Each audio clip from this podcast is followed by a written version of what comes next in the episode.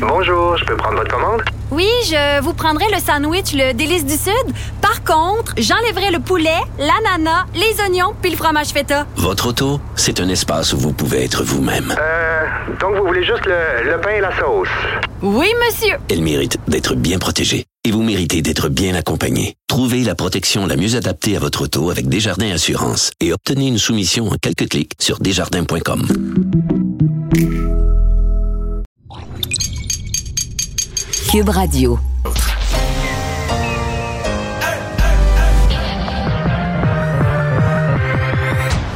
Deux, deux, deux, deux, deux animateurs cohérents, deux visions différentes. Une seule émission, pas comme les autres. Mario Dumont et Vincent Dessureau. Cube, Cube Radio. Bonjour tout le monde, bienvenue à l'émission. Bon mardi, euh, 23 mars. On va passer deux heures ensemble. Bonjour Vincent. Salut Mario. Encore une autre belle journée. Oui, belle journée en température et euh, beau, euh, un milestone en anglais, là, atteindre un million de personnes euh, qui ont reçu leur première dose de vaccin au Québec. Euh, c'est le chiffre qu'on a en date du 23 mars, donc je pense que c'est le fun. C'est-à-dire que ce matin, je l'ai dit quand on a reçu le nombre, qu'on avait 993 000, puis il était 11 heures, j'ai dit, on doit être à peu près, en, présentement, on doit être à peu près en train de donner la, Ah, la millionième donc dose. mes parents sont peut-être les millionièmes parce qu'ils ont été vaccinés vers midi aujourd'hui. Ben, J'étais très content. Peut-être qu'ils vont gagner un prix. oui, je sais pas s'il y a un prix. Et euh, te dire d'ailleurs, parce qu'il y a plusieurs doses qui arrivent aujourd'hui. Fait, euh, cette semaine, là, et, euh, la, la santé publique a fait le point. 271 000 doses de Pfizer qui vont arriver cette semaine. 58 000 doses de Moderna. Aura beaucoup de Moderna qui va arriver là, euh, dans les prochains jours. Qu'on envoie surtout dans les pharmacies présentement. Oui, et euh, pour ceux qui sont stressés de l'AstraZeneca, aucun AstraZeneca. Enfin, on n'en a pas reçu depuis le 8 mars. Alors, euh, il y en aura d'autres au mois Là, ce qui d'avril. va rentrer d'autres, c'est ce que les Américains nous, nous prêtent. Et tout de suite, on va aller rejoindre Paul Larocque et l'équipe de 100% Nouvelles.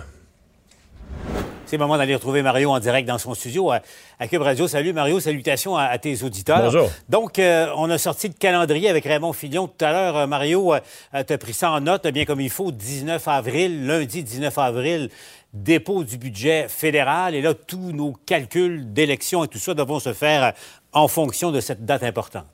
Ouais, ce qui veut dire que si ça dérape, l'adoption du budget, ça veut dire un dérapage qui aurait lieu dans les derniers jours d'avril, parce que selon mes calculs, 20 quelques avril. Euh, on parlerait d'élections potentiellement début juin. Et c'est une fenêtre, euh, c'est une fenêtre qui tient la route, là, dans le sens que on pense que cette date-là, il y aura moins de COVID.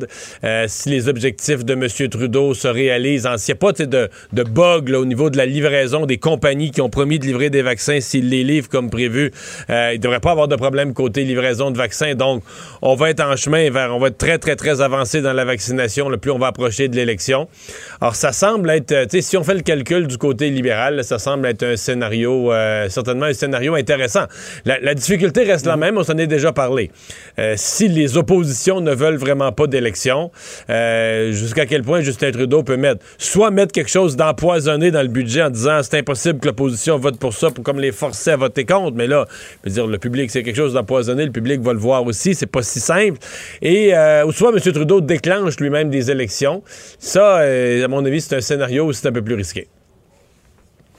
Donc, euh, on verra. Ce sera le scénario au fond. Imaginons un dessin, un volant d'automobile, une paire de mains sur le volant et Jean Charret juste au-dessus qui, qui, qui en rit. À, à surveiller, euh, bien évidemment, euh, Mario. Euh, revenons au, point de presse du gouvernement aujourd'hui. J'ai hâte de t'entendre sur le- le- l'esprit général, le message du gouvernement, parce que, comme tout le monde, et je sais que tu le fais, toi, au microscope, tu regardes l'évolution de la situation ailleurs dans le monde. On regarde en Allemagne, tu as, vu euh, Angela Merkel dire que, attention, là, c'est pas une troisième vague, c'est une nouvelle pandémie tellement que c'est grave. La France qui a reconfiné, l'Italie, euh, ailleurs au Canada, c'est pas facile, euh, aux États-Unis également. Et comment tu as trouvé le message du gouvernement, au fond, qui, qui assouplit deux mesures en zone rouge? Retour en classe là, pour tout le monde en zone rouge. Et puis, on, rouvre les, les salles à manger dans, dans RPA également. Et puis, le premier ministre qui dit que le Québec résiste là, à- à- aux variants et, et à la troisième vague. Est-ce que c'est réaliste ou c'est euh, un peu trop optimiste? Les deux mesures annoncées étaient logiques. Je pense qu'on veut que les jeunes retournent à l'école le plus normalement possible. Euh, puis bon, on se dit que si on prend les autres mesures, c'est pas sûr que ça fait une si immense différence que ça, là, que les trois secondaires 3, 4, 5 soient là une journée sur deux. Donc, euh, on priorise l'éducation. OK. Euh, dans le cas des RPA, les gens sont vaccinés parce que c'est une reprise graduelle au fur et à mesure que ça va faire trois semaines que les gens sont vaccinés. ça, c'est correct aussi. Le ton général, moi, je l'ai trouvé euh, quand même optimiste, c'est-à-dire euh, euh, optimiste en regard, Paul, oui, du, du, portrait d'ensemble qu'on a Ontario, Europe, etc mais aussi optimiste en regard du portrait local qu'on a au Québec. Parce que là, le gouvernement est quand même euh, sous pression. Euh, au moins dans trois régions, là, on marche sur des œufs. Le Saguenay-Lac-Saint-Jean, l'Outaouais, maintenant le Bas-Saint-Laurent, avec des éclosions nombreuses, avec des augmentations du nombre de cas, des régions qu'on a déjà passées au orange et des régions qu'on a applaudi pendant plusieurs semaines en disant, regardez si ça va bien, sont passées au orange, ils ont zéro cas, un cas, deux cas, presque, presque zéro, presque rien. Et tout à coup, c'est pas du tout ça. Ça augmente quand même. Bon, je comprends qu'on passe pas tout de suite au rouge. Ça aurait peut-être été un peu vite, un peu panique. Là, on dit les directeurs de santé publique locaux de ces régions-là veulent au moins donner un coup de collier, essayer avec le, dépistage agressif, le traçage, de prendre le contrôle de ces éclosions, l'envoyer les gens chez eux qui sortent plus, etc. Mais euh, c'est donc le message quand M. Legault dit on résiste à la, troisième vague. C'est pas faux si on regarde les chiffres bruts pour l'ensemble du Québec, mais disons qu'on a, à mon avis, beaucoup de petites lumières jaunes dans le tableau de bord. Mmh. Même des lumières rouges, euh, parce que dans, ton coin, euh, Mario, j'avais le docteur Leduc, qui est le, DSP régional, il me racontait, euh, dès qu'il y a un cas, puis il y a beaucoup de jeunes hein, dans, le Bas-Saint-Laurent qui sont, qui sont malades et très malades en ce moment, il me dit, dès qu'il y a un cas, tout le monde dans la maison le contracte toi, tu le sais, Mario, tu peux en témoigner toi-même. Dans la première vague, euh, c'était moins contagieux. Puis il y a des gens dans une famille, dans la même maison, qui l'avaient. C'est arrivé chez nous. Notre, fille a eu la COVID, personne ben d'autre. Euh, elle s'en est rendu compte rapidement, s'est enfermée dans le sous-sol. Personne d'autre. On était quasiment surpris et heureux, mais personne d'autre l'a eu. Là, ça semble effectivement beaucoup plus euh, contagieux, un variant ah qu'on n'a pas, qu'on n'a pas encore identifié, là, quand même, qui circule depuis. Ça, c'est l'autre problème. la, lenteur à identifier les variants. Ça fait plusieurs jours qu'ils circulent au bas Bas-Saint-Laurent. On n'a pas encore identifié la souche. Là, on dit, bon, là, c'est rendu au, séquençage. On va l'avoir d'ici quelques jours, d'ici la fin de la semaine ou la semaine prochaine. Donc, on, perd des fois quasiment deux semaines juste, pour, euh, juste pour identifier. Mais bon, euh, c'est pour ça que si on me demande est-ce que le ton de M. Legault, puis c'est bien d'avoir un ton optimiste, mais c'était un ton qui était, disons, certainement euh, pas mal optimiste. On n'a pas beaucoup d'éléments autour qui, qui, nous permettent d'être aussi, euh, aussi confiants. Mais bon, probablement qu'il sent lui aussi que le moral des gens est, vraiment, vraiment, vraiment euh, affecté et qui veut éviter d'assombrir les choses.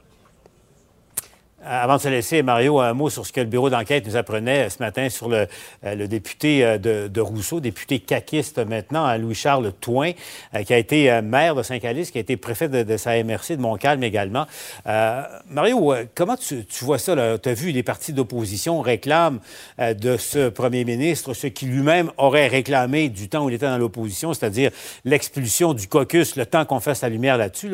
Le comportement de, de, de M. Touin à l'époque où il était maire soulève des questions d'apparence claire, d'apparence, en tout cas de, de conflit d'intérêt. Mais il n'y a pas de conclusion encore, mais euh, les questions sont là. T'en hmm. penses quoi, Mario, toi? Ben, j'en pense que l'opposition a été très habile. Hein. L'opposition euh, ne, demande pas qu'il soit exclu du caucus compte tenu de la gravité de ce qui pèse sur lui.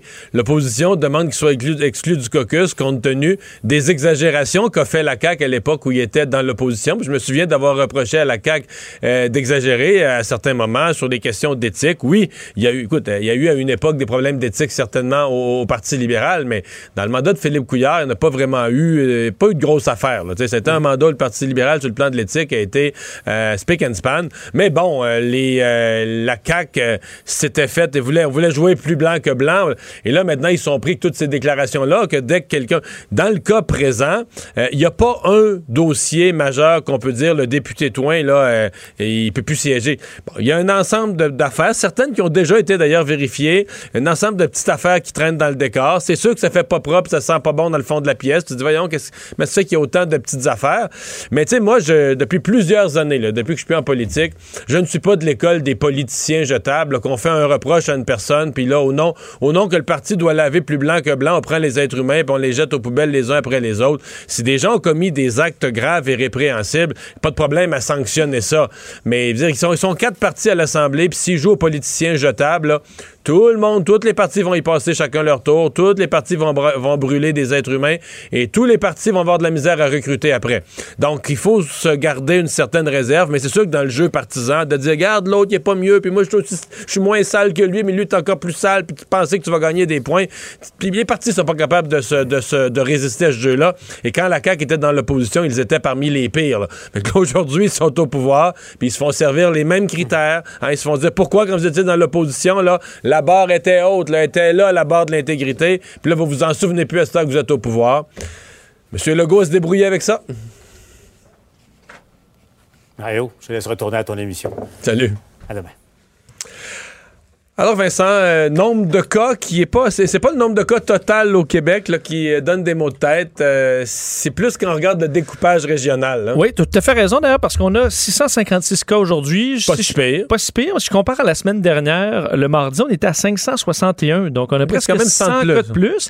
Mais si hier, aussi, hier aussi, si on comparait lundi que le lundi d'avant, on était à 100 cas de plus. Et si on regarde Montréal, Montréal était à 240 cas. La semaine dernière, 245. Donc là où ça a monté, c'est pas Montréal, c'était tout à fait stable. Bas-Saint-Laurent. C'est pas Laurentide, la Nodière, c'est des chiffres ben, particulièrement encourageants. Montérégie. Montérégie est à 54, on est à 85. C'est la seule de, du Grand Montréal. Grand Montréal qui a monté. Euh, qui a monté. Sinon, ben, Bas-Saint-Laurent, on était à 11. La semaine dernière, on était à mais 5. Mais là, Bas-Saint-Laurent, les nouvelles locales, c'est qu'il y a une accumulation de cas positifs qui est arrivée hier soir parce que le décompte finit à 16 h la veille. Exact. Et les chiffres de demain, on prévient déjà les gens que les chiffres de demain ne seront pas beaux. Oui, on verra. On comprend qu'aujourd'hui, c'est un chiffre auquel il ne faut pas se fier, mais qui est quand même plus haut, euh, pratiquement le plus, plus du double de la semaine dernière.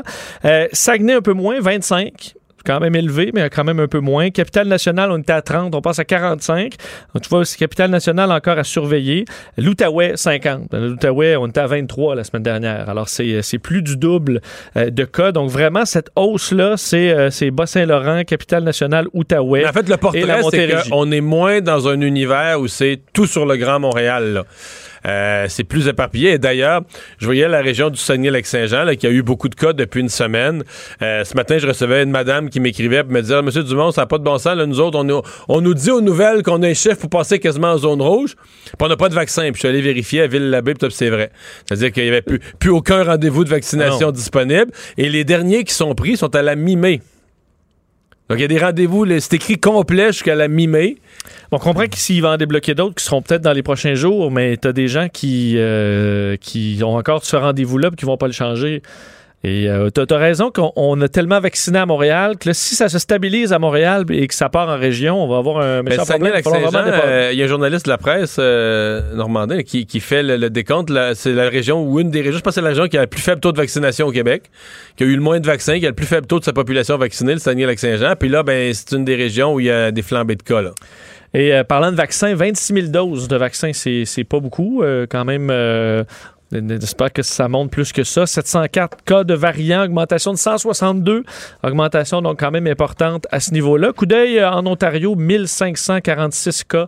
Euh, donc là encore, c'est élevé. Euh, j'ai pas fait les décès, le 4 décès aujourd'hui et dans les hospitalisations, plus 6 et moins une personne aux soins intensifs. Donc en gros, stable pour, pour, les pour les hospitalisations. Ce qui n'a pas empêché M. Legault, on le mentionnait tout à l'heure, d'annoncer certains assouplissements, entre autres pour les autres rouge, on reprend l'école à la régulière au, secondaire. Pour M. Legault, aujourd'hui, le point de presse n'avait pas euh, beaucoup de nouveaux. Et on le dit, en gros, on est en attente de voir ce qui va se passer. On veut surtout pas libérer euh, davantage, euh, bon, augmenter les cas. Donc, on parle d'un déconfinement très, très progressif. Il y avait quand même certaines annonces qui sont importantes. Pour les zones rouges, les élèves de secondaire 3, 4, 5 pourront recommencer l'école en présentiel à temps plein dès lundi, donc en zone rouge. Ça va faire plaisir quand même à plusieurs parents, plusieurs jeunes. Je voyais par contre sur les réseaux sociaux plusieurs médecins qui étaient un peu surpris de ça. Là, là on, parce qu'il y a beaucoup de contagion dans les écoles. C'est juste que moi, je crois ça qu'il y a beaucoup de contagion dans les écoles. Cette mesure-là, je comprends là, que ça fait moins de monde dans la classe, moins de monde à l'école en même temps, mais je- dans mesure où dans une semaine, tout le monde passe chacun son Ouais. tour, je sais pas jusqu'à quel point cette mesure-là, là, c'est vraiment, là, ça, ça diminue le nombre de cas. C'est une bonne question, doutes, effectivement. Euh, L'autre bonne nouvelle, à compter de demain, les salles à manger des résidences pour personnes âgées où 75% des résidents sont vaccinés depuis au moins trois semaines seront rouvertes. Alors, euh, évidemment, depuis trois semaines, c'est pour permettre au vaccin de faire, euh, de- de- d'offrir sa pleine protection.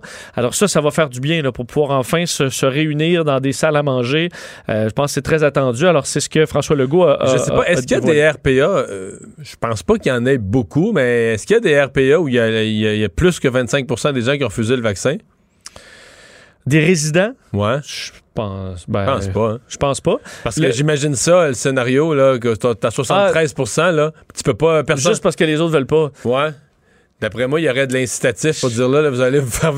dans- Je pense que le taux euh, est assez élevé. Mais d'après moi, dans les RPA, c'est plus dans le vulnérables. 90, ouais. Euh, également, dans les points importants, tu en as parlé un peu là, que euh, François Legault disait qu'on résiste aux variants, qu'on résiste à la troisième vague pour l'instant. Mais on veut s'assurer que les gens respectent là, les règles, surtout qu'on a relâché dans les zones oranges, les zones jaunes. On demande aux gens d'au moins suivre ces règles-là. Et euh, bon, on annonçait ce premier million. Là, on en a parlé tantôt de Québécois vaccinés qui ont reçu leur première dose. Et le premier ministre lui-même va recevoir sa première dose vendredi à Montréal. Il disait, là, je voulais pas passer en avant de personne, mais là, comme on pouvait dans les 60 ans et plus, j'ai demandé à mon équipe de me prendre un rendez-vous là où il y avait une place. Il y en avait une vendredi et euh, il dit, je sais pas quel vaccin j'aurai. Et tu sais, on se demandait, on dit, c'est c'est sûr que Christian Dubé euh, va aller vouloir un AstraZeneca. Je sais même pas s'il en reste là, des AstraZeneca Non, j'ai l'impression que tout s'était donné, là. Donc, ça se peut très bien qu'il ait un Moderna ou surtout un Pfizer comme on reçoit ces temps-ci. Du Moderna, on va recevoir pas mal dans les prochains jours. Alors, ça se peut très bien que le premier ministre soit pas vacciné avec un AstraZeneca. Et ce sera pas de magouille, là. C'est tout simplement parce que là, on les a pratiquement tous donnés. Euh, bon, il y a un flou là, qui existe sur la, vaccination, le prochain groupe. Parce que là, à Montréal, on est aux 60 ans et plus. Et euh, comme on le fait à chaque fois, quand 75% d'un groupe euh, a pris son rendez-vous, a soit été vacciné ou pris son rendez-vous, on passe au suivant. Et là, le suivant, on s'en va complètement ailleurs. Euh, C'est plus une question de catégorie d'âge. Ce sont les gens avec des maladies chroniques. Et ça, on- les semaines ont passé, les mois ont passé, mais on l'a jamais défini. Non, et on a bien hâte d'avoir des réponses parce que ça touche énormément de Québécois là, qui ont une maladie chronique ou des prédispositions aux complications de la COVID. là. Et ça, c'est pour les 60 ans et moins. Il y en a beaucoup. Enfin, on dit là, des personnes, selon euh, le, bon, le- le- le- les, analyses, c'est un, plus d'un million de personnes. Si on met Mais toutes ça les- dépend, c'est ça. C'est ça. Ça dépend comment on. tra- Je te donne un exemple. Une des 15 maladies qui est sur la liste préliminaire là, de, de- du comité sur l'immunisation, c'est le cancer. Mais ça, le cancer, c'est large. Est-ce que tu parles des gens qui sont présentement en traitement chimio-radio? Est-ce que tu parles des gens qui, ont, euh, qui sont en rémission? euh, Est-ce que tu inclus les gens en rémission depuis un an, deux ans? On dit une c'est rémission. complètement différent. là. Une, une rémission, on dit c'est 5 ans. Ben oui, c'est parce que plus t'élargis, ou est-ce que tu parles de toute personne qui a eu un cancer dans sa vie? Mais là, à chaque fois que t'élargis, t'ajoutes des, des, des, des milliers de Ben, personnes. Comme euh, l'hypertension. euh, on Ben, l'hypertension, c'est un bel exemple. là. Si tu y vas avec l'hypertension minimale, tu dis, il y en a du monde qui font de l'hypertension. Puis on voit là, abus de drogue, là. Donc, euh, abus de drogue. euh, à quel niveau, là? On comprend? Et surtout, c'est que si t'embarques un million de personnes, ben là, en fait, c'est 25 Parce qu'à vouloir prioriser tout le monde, tu priorises plus personne. C'est ça. Et je pense que là, et, et comment tu demanderas la preuve de ça? Parce que si, tu sais, si tu donnes à un. Ou si tu y vas avec. Ben, on va. Allez-y sur l'honneur. Ben, je t'annonce que je suis un peu inquiet, là. Euh, parce que je, connaissant, on connaît tous des gens immunosupprimés qui ont vraiment des maladies qui, euh, qui peuvent faire que la COVID va les tuer carrément. Là. Ils, sont, ils sont nombreux au Québec. Ces gens-là, ils veulent pas passer euh, au mois de juin à travers.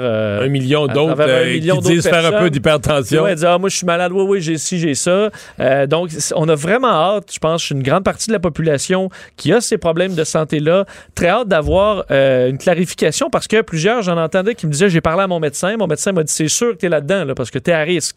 Mais même les médecins n'ont aucune idée. Est-ce que tu as besoin d'avoir un papier? Si tu as besoin d'un papier du médecin, ben, t'imagines des centaines de milliers de personnes Qui courir, vont courir un médecin. après les prescriptions parce qu'on comprend qu'à Montréal, ça va arriver quand même assez rapidement. On est déjà aux 60 ans. Ben, à mon avis, ça va arriver d'ici 5 Moi, matin, ça m'a frappé. de dire, On n'est vraiment pas prêt pour cette, euh, cette phase-là. là. Et euh, bon, euh, questionné là-dessus, Dr Arruda disait, ben, comme je trouvais qu'il y avait un ton, j'aimais pas beaucoup son ton en disant, sûr, il y a plein de monde qui nous demande là, des exemptions, mais Ben, plein de monde. C'est des gens qui veulent juste vivre. Là, S'ils qui- sont qui asthmatiques, puis s'ils sont euh, C'est ça, immunosupprimés, qui sont euh, sur la dialyse ou qui sont euh, en, en chimio. euh, ouais. Je pense pas que ce soit bon, caprice, un caprice.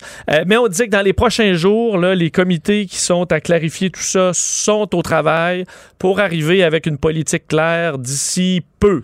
Puis est-ce qu'on pourrait, et là je mais est-ce qu'on pourrait redécouper les maladies selon leur gravité, là, dire, on, mettons, les asthmatiques ou les problèmes pulmonaires, ou en prendre quelques-unes qui sont à très très fort risque, puis les passer devant les autres. Mais encore là, comment tu le prouves, là? Tu sais, de l'asthme, mettons que t'es pas en crise. là. Mettons que j'arrive devant quelqu'un, un petit pipette, je dis, moi, je suis asthmatique, là. Ouais. Je veux dire, il n'y a pas de preuve que je suis pas... euh, Je suis allergique au chat. là. C'est puis il y a même asthmatique là, t'as des gens euh, qui sont asthmatiques graves, t'en as qui en ont fait un petit peu des épisodes quelquefois dans leur vie.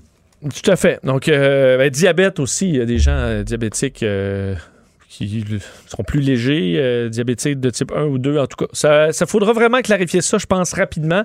Et on va le sentir parce qu'on est rendu là. Les questions vont être posées, je pense, à tous les points de presse là, de M. Legault et M. Arruda sur ces clarifications qui sont très attendues. On l'a effleuré tout à l'heure, la situation qui inquiète euh, dans la région du Bas-Saint-Laurent, surtout dans l'ouest de la région, le secteur, euh, mon secteur, secteur Rivière-du-Loup, euh, la Pocatière. Et tu le disais là euh, tantôt dans le bilan. Hier, on a eu 18 cas, aujourd'hui 11, mais on le disait, on a de très nombreux cas qui sont entrés hier, donc il faut s'attendre demain à un gros chiffre. Et Parce qu'il y a plusieurs éclosions là, dans les écoles, dans toutes sortes de, de- de lieux. ouais, au total, c'est 1000 personnes placées en isolement et on demande à la population de resserrer là, toutes les mesures qui sont, qui sont existantes. On sait que euh, quelques jours après le passage orange, où on demandait, même on réclamait, ou certains criaient là, de, de demander de passer au jaune, on s'est retrouvé avec 12 éclosions sur le territoire euh, très rapidement. Depuis la fin de semaine, c'est 5 personnes. C'est pas des immenses chiffres, 5 personnes hospitalisées euh, à Québec et à Lévis, mais on dit, et c'est Dr Leduc en point de presse qui euh, disait ça aujourd'hui. Mais il y a des- Québec, Lévis, c'est parce que Rivière-du-Loup, ils les hospitalisent. Là, les- à Québec, Lévis, c'est parce qu'ils sont, euh, ils sont intubés. Là. Euh, et on dit des gens jeunes, des gens jeunes qui ont été hospitalisés, des gens, euh, c'est sévère, les gens sont malades, ça frappe fort. Alors évidemment, là, c'est des cas de, de variants pour la plupart. Donc une situation euh, très inquiétante. Euh, on dit que les enquêtes épidémiologiques dans le Bas-Saint-Laurent montrent que ce sont euh, les cas, c'est lié à des rassemblements tenus au cours des dernières semaines. Je sais le discours au Bas-Saint-Laurent, j'ai des amis là-bas, c'était, ben, c'est des, des gens qui viennent des autres régions qui sont passés là, puis des motoneigistes. Mais là, je comprends, il y a eu des cas de motoneigistes probablement, mais là, ce sont des cas à l'intérieur, des gens local. qui se sont rencontrés, des relâchements. Alors vraiment, c'est important. Et surtout que là, on dit ce qui va aider, c'est la vaccination. Mais on est à peu près à 9 là, de la de- des- gens qui ont pu recevoir une première dose. faudra accélérer la cadence au Bas-Saint-Laurent, ça c'est clair.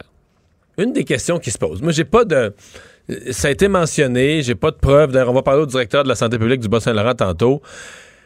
Dans d'autres régions, des directeurs de la santé publique en ont parlé. Euh, hier, on a eu un exemple dans une garderie où vraiment la, propriétaire a raconté l'histoire. Je te parle de gens qui ont la COVID. Pas, pas peut-être pensent, craignent, ont eu un test, ont croisé quelqu'un qui ont la COVID et qui se promènent dans la nature comme si de rien n'était. Et ce matin, j'ai- fait un commentaire là-dessus mon émission à LCN sur le fait que quelque part, c'est un peu absurde. C'est-à-dire que quelqu'un contrevient au couvre-feu. Je sais, c'est une loi, le couvre-feu, on est tenu de respecter les lois, mais c'est quand même sévère. là, euh, même chose pour des rassemblements. les amendes à 1500 dollars. Il y avait des jeunes au Saguenay, là, ils se sont réunis en auto, des jeunes 18, 19, 20 ans. Ils ont jasé dehors autour de leur auto. Ils ont fait Il n'y a personne qui tousse, il n'y a personne qui a... non, non, euh, personne n'est malade, personne fait de fièvre, personne tous, mais il est illégal le rassemblement. Donc là, on dit on applique la loi, on est sévère, mais on leur tape des contraventions à des jeunes de 1500 pièces. Puis à côté de ça, le type qui a, il a la COVID, il va porter son enfant à la garderie. Donc déjà que son enfant, il y a des grosses chances, il y a gros risque qu'il ait la COVID, tu l'amènes à la garderie, toi-même, lui-même, rentre dans l'établissement, en contact avec le personnel, va rechercher l'enfant à la fin de la journée avec son test positif. Aucune amende. Mais là, tu dis, excuse-moi, c'est pas. En termes de prise de risque, si ça vaut 1500 de une gang de jeunes de 20 ans se réunir dans un stationnement pour jaser, ça vaut 15 000 pour l'autre. Ben, ou des accusations criminelles. là. Parce que C'est de négligence criminelle, parce que là, tu peux vraiment... Je veux dire, les gens, après ça, ils s'en vont à la maison, puis il y a des gens qui meurent. là. peuvent la ramener, Par peuvent la ramener une personne plus âgée. Inconscience. Tu as tout à Mais fait raison, il y a un vide, Mais il y en a plus, clairement. mais il y en a plus qu'on pense, semble-t-il. C'est comme tabou, personne n'ose le dire. Puis comme c'est une maladie, les gens de santé publique, tu peux pas le dire nommément. Puis c'est Mais comme pourquoi est-ce que je comprends pas dans des cas comme ça? Je comprends ceux qui qui vont avec des symptômes sans savoir, mais c'était assez brillant pour aller passer un test, là. Parce que tu es curieux de savoir, puis qu'une fois que tu as le test, tu t'en fous- tu as la réponse, tu t'en fous complètement. Pourquoi tu es allé passer un test, là? T'as raison. Mais, euh, Mais c'est pas plus responsable si t'as les symptômes, si tu fais rien. c'est identique. Mais euh, je pense que ça, il y aura un flou, puis il faudra, faudra qu'il y ait Ben, si on des conséquences chance, très là, sévères. si on veut se donner une chance, c'est le minimum. Euh, le Canada qui vit deux ans, depuis deux ans sans budget, mais il en reste, il en reste moins d'un mois. Tout à fait. Budget qui sera donc dévoilé euh, le 19 avril. C'est ce qu'on a appris euh, tantôt. Je sais pas ce que sont tes. euh, en fait, on, on comprend qu'on aura beaucoup d'argent dépensé. Mais il y aura, il y aura trois suspens sur le budget. L'état des finances du Canada. Parce que là, écoute, on a eu un portrait, un déficit de 350 à 400 milliards l'automne dernier, mais ça reste depuis ce temps-là. Il y a eu d'autres programmes annoncés. La pandémie a continué.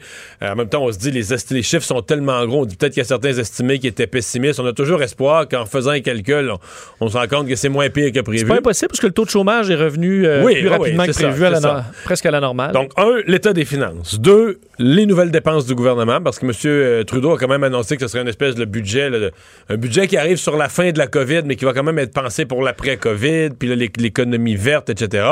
Et troisièmement, ben, le suspense qui va venir tout de suite après, c'est que font les partis d'opposition? Euh, Est-ce que l'élection euh, suit? Est-ce que le budget nous replonge en, en campagne électorale? Et euh, est-ce qu'il y aura des surprises là-dedans ou est-ce que la, la repartir l'économie? Est-ce qu'on va ouvrir les vannes encore? Ben oui, je pense qu'on va dépenser. oui, parce que je te donne l'exemple des provinces qui disaient on veut le- le- les transferts en santé, là, on veut que ce soit dans le prochain budget. Parce que après ça, il va y avoir tellement d'argent engagé, tellement un gros déficit, tellement d'argent engagé, que pour les, les, les 4, 5, 6, 7 budgets suivants, là, 2022, 23, 24, 25, euh, probablement qu'il ne pourra plus y avoir tant d'initiatives de nouvelles dépenses. Et ce sera le premier budget Freeland. Oui. Christophe Oui. Freeland est le premier budget en deux ans quand même au, euh, au Canada le- sur les données qui ont bien changé depuis. Mettons. Culture et société. De l'organisation qui un rôle très petit, très grand, étaient coupables au même degré des meurtres qui ont été commis. À un moment donné, j'ai eu un déclic. J'ai dit, c'est à matin que ça se passe. J'avais 22 meurtres au premier degré, Un complot de meurtre, où j'avais du gangstérisme. trafic de drogue, complot de trafic. Moi, je lisais ça comme un roman policier. Je me disais, c'est clair, ils s'en sortiront jamais. Bonjour Anaïs. Bonjour, messieurs. La preuve. Ah, la preuve. Écoutez, j'ai écouté ça ce matin, les deux premiers épisodes. J'ai embarqué sur un moyen temps. Donc, c'est la première série documentaire, en fait, sur le crime organisé. Et c'est l'opération Shark qui, je vous rappelle, voulait vraiment anéantir les Hells Angels, qui est mis de l'avant. Et l'opération Shark, messieurs, là, la preuve qu'on nous présente, cette preuve-là, c'est 4,3 millions de fichiers. OK? Donc, pour En fait, passer c'est tellement de documents qu'on n'a pas été capable de faire le procès. Ex- non, mais Tout a foiré ça, à cause de ça.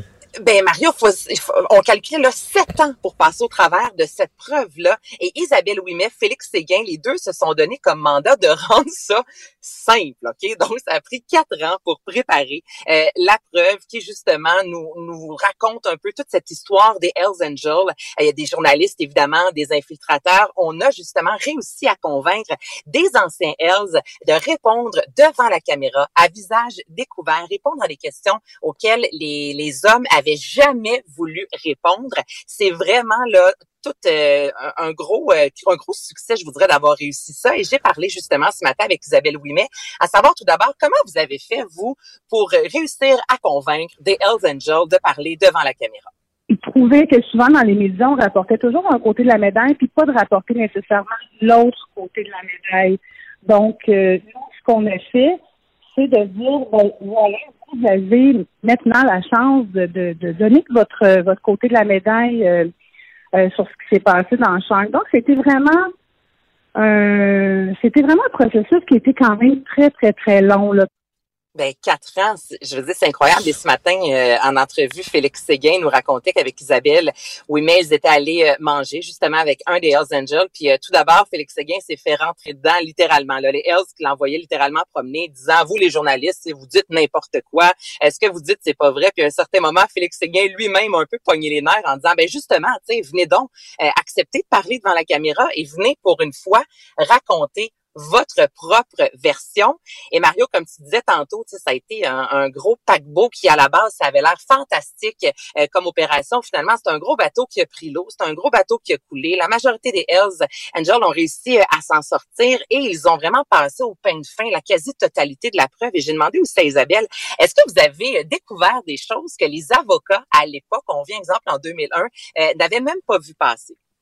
Tombée sur des documents des fois, puis je me disais, mais comment ça que je suis tombée sur quelque chose qui euh, qu'on dévoile dans l'épisode 3. C'est un rapport d'enquête sur le meurtre d'un des proches des Rock Machine euh, à l'époque. Et dans ce rapport d'enquête-là, euh, on soulève le fait que cette personne-là avait, euh, avait, eu peur pour sa vie, avait confié un proche avoir peur pour sa vie en lien avec euh, avec euh, l'explosion du Jeep que tu es le plus euh, Daniel Desrochers. Et en tombant là-dessus, j'ai, fait quelques, quelques appels en, parlant avec une avocate qui avait travaillé dans le dossier Printemps 2001. Elle me disait, écoute, j'avais, j'ai jamais eu ça en main quand on a fait le, le méga procès de Printemps 2001. Donc, c'était une mine d'informations et c'est ça qu'on essaie, qu'on a transmis à travers les 22 notes dans C'est, c'est tous des détails comme ça où les gens euh, où les gens vont, euh, vont apprendre énormément de choses sur le club, ben, tu te souviens, Mario, tu en as sans doute euh, parlé à maintes reprises, toi, de cette, cette fameuse opération Shark-là? Ben, surtout du, du procès avorté. C'est sûr que c'est ça qui a été le. Finalement, le procès avorté est devenu plus gros que l'opération. Euh, ben oui, c'était 1111 accusés de 22 meurtres chacun. Donc, je dis, c'était vraiment, il y a plusieurs gros morceaux qui avaient jamais été dits euh, euh, au grand jour, qui étaient jamais sortis dans les médias. Et j'ai demandé aussi à Isabelle, j'avais pas le choix. C'est une question que j'espère un jour, messieurs, ne plus avoir à poser, mais ça reste que euh, c'est très boys club. On s'entend, les Hells Angels, ben, c'est des gars euh, derrière la caméra, devant la caméra, ils s'entre- ils s'entretenuent avec énormément de garçons. Donc, je lui ai demandé, est-ce que,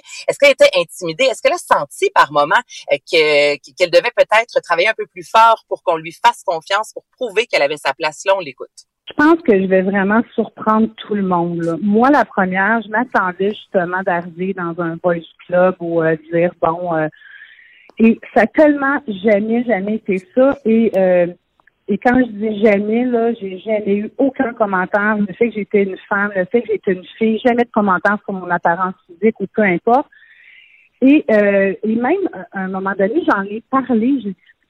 C'est vraiment drôle parce que j'ai fait d'autres séries dans lesquelles aussi, où c'était aussi un genre de boys club. Puis ce genre de commentaires-là revenait, des, commentaires des fois qui pouvaient être euh, à la limite euh, gentils, mais on le sait, quand on est dans un milieu de gars puis on est une femme, euh, non, jamais, ça n'est jamais arrivé. Il y a eu un respect Il y a eu un respect, Bon. messieurs. Donc, ben oui, je l'ai aimé, cette réponse-là.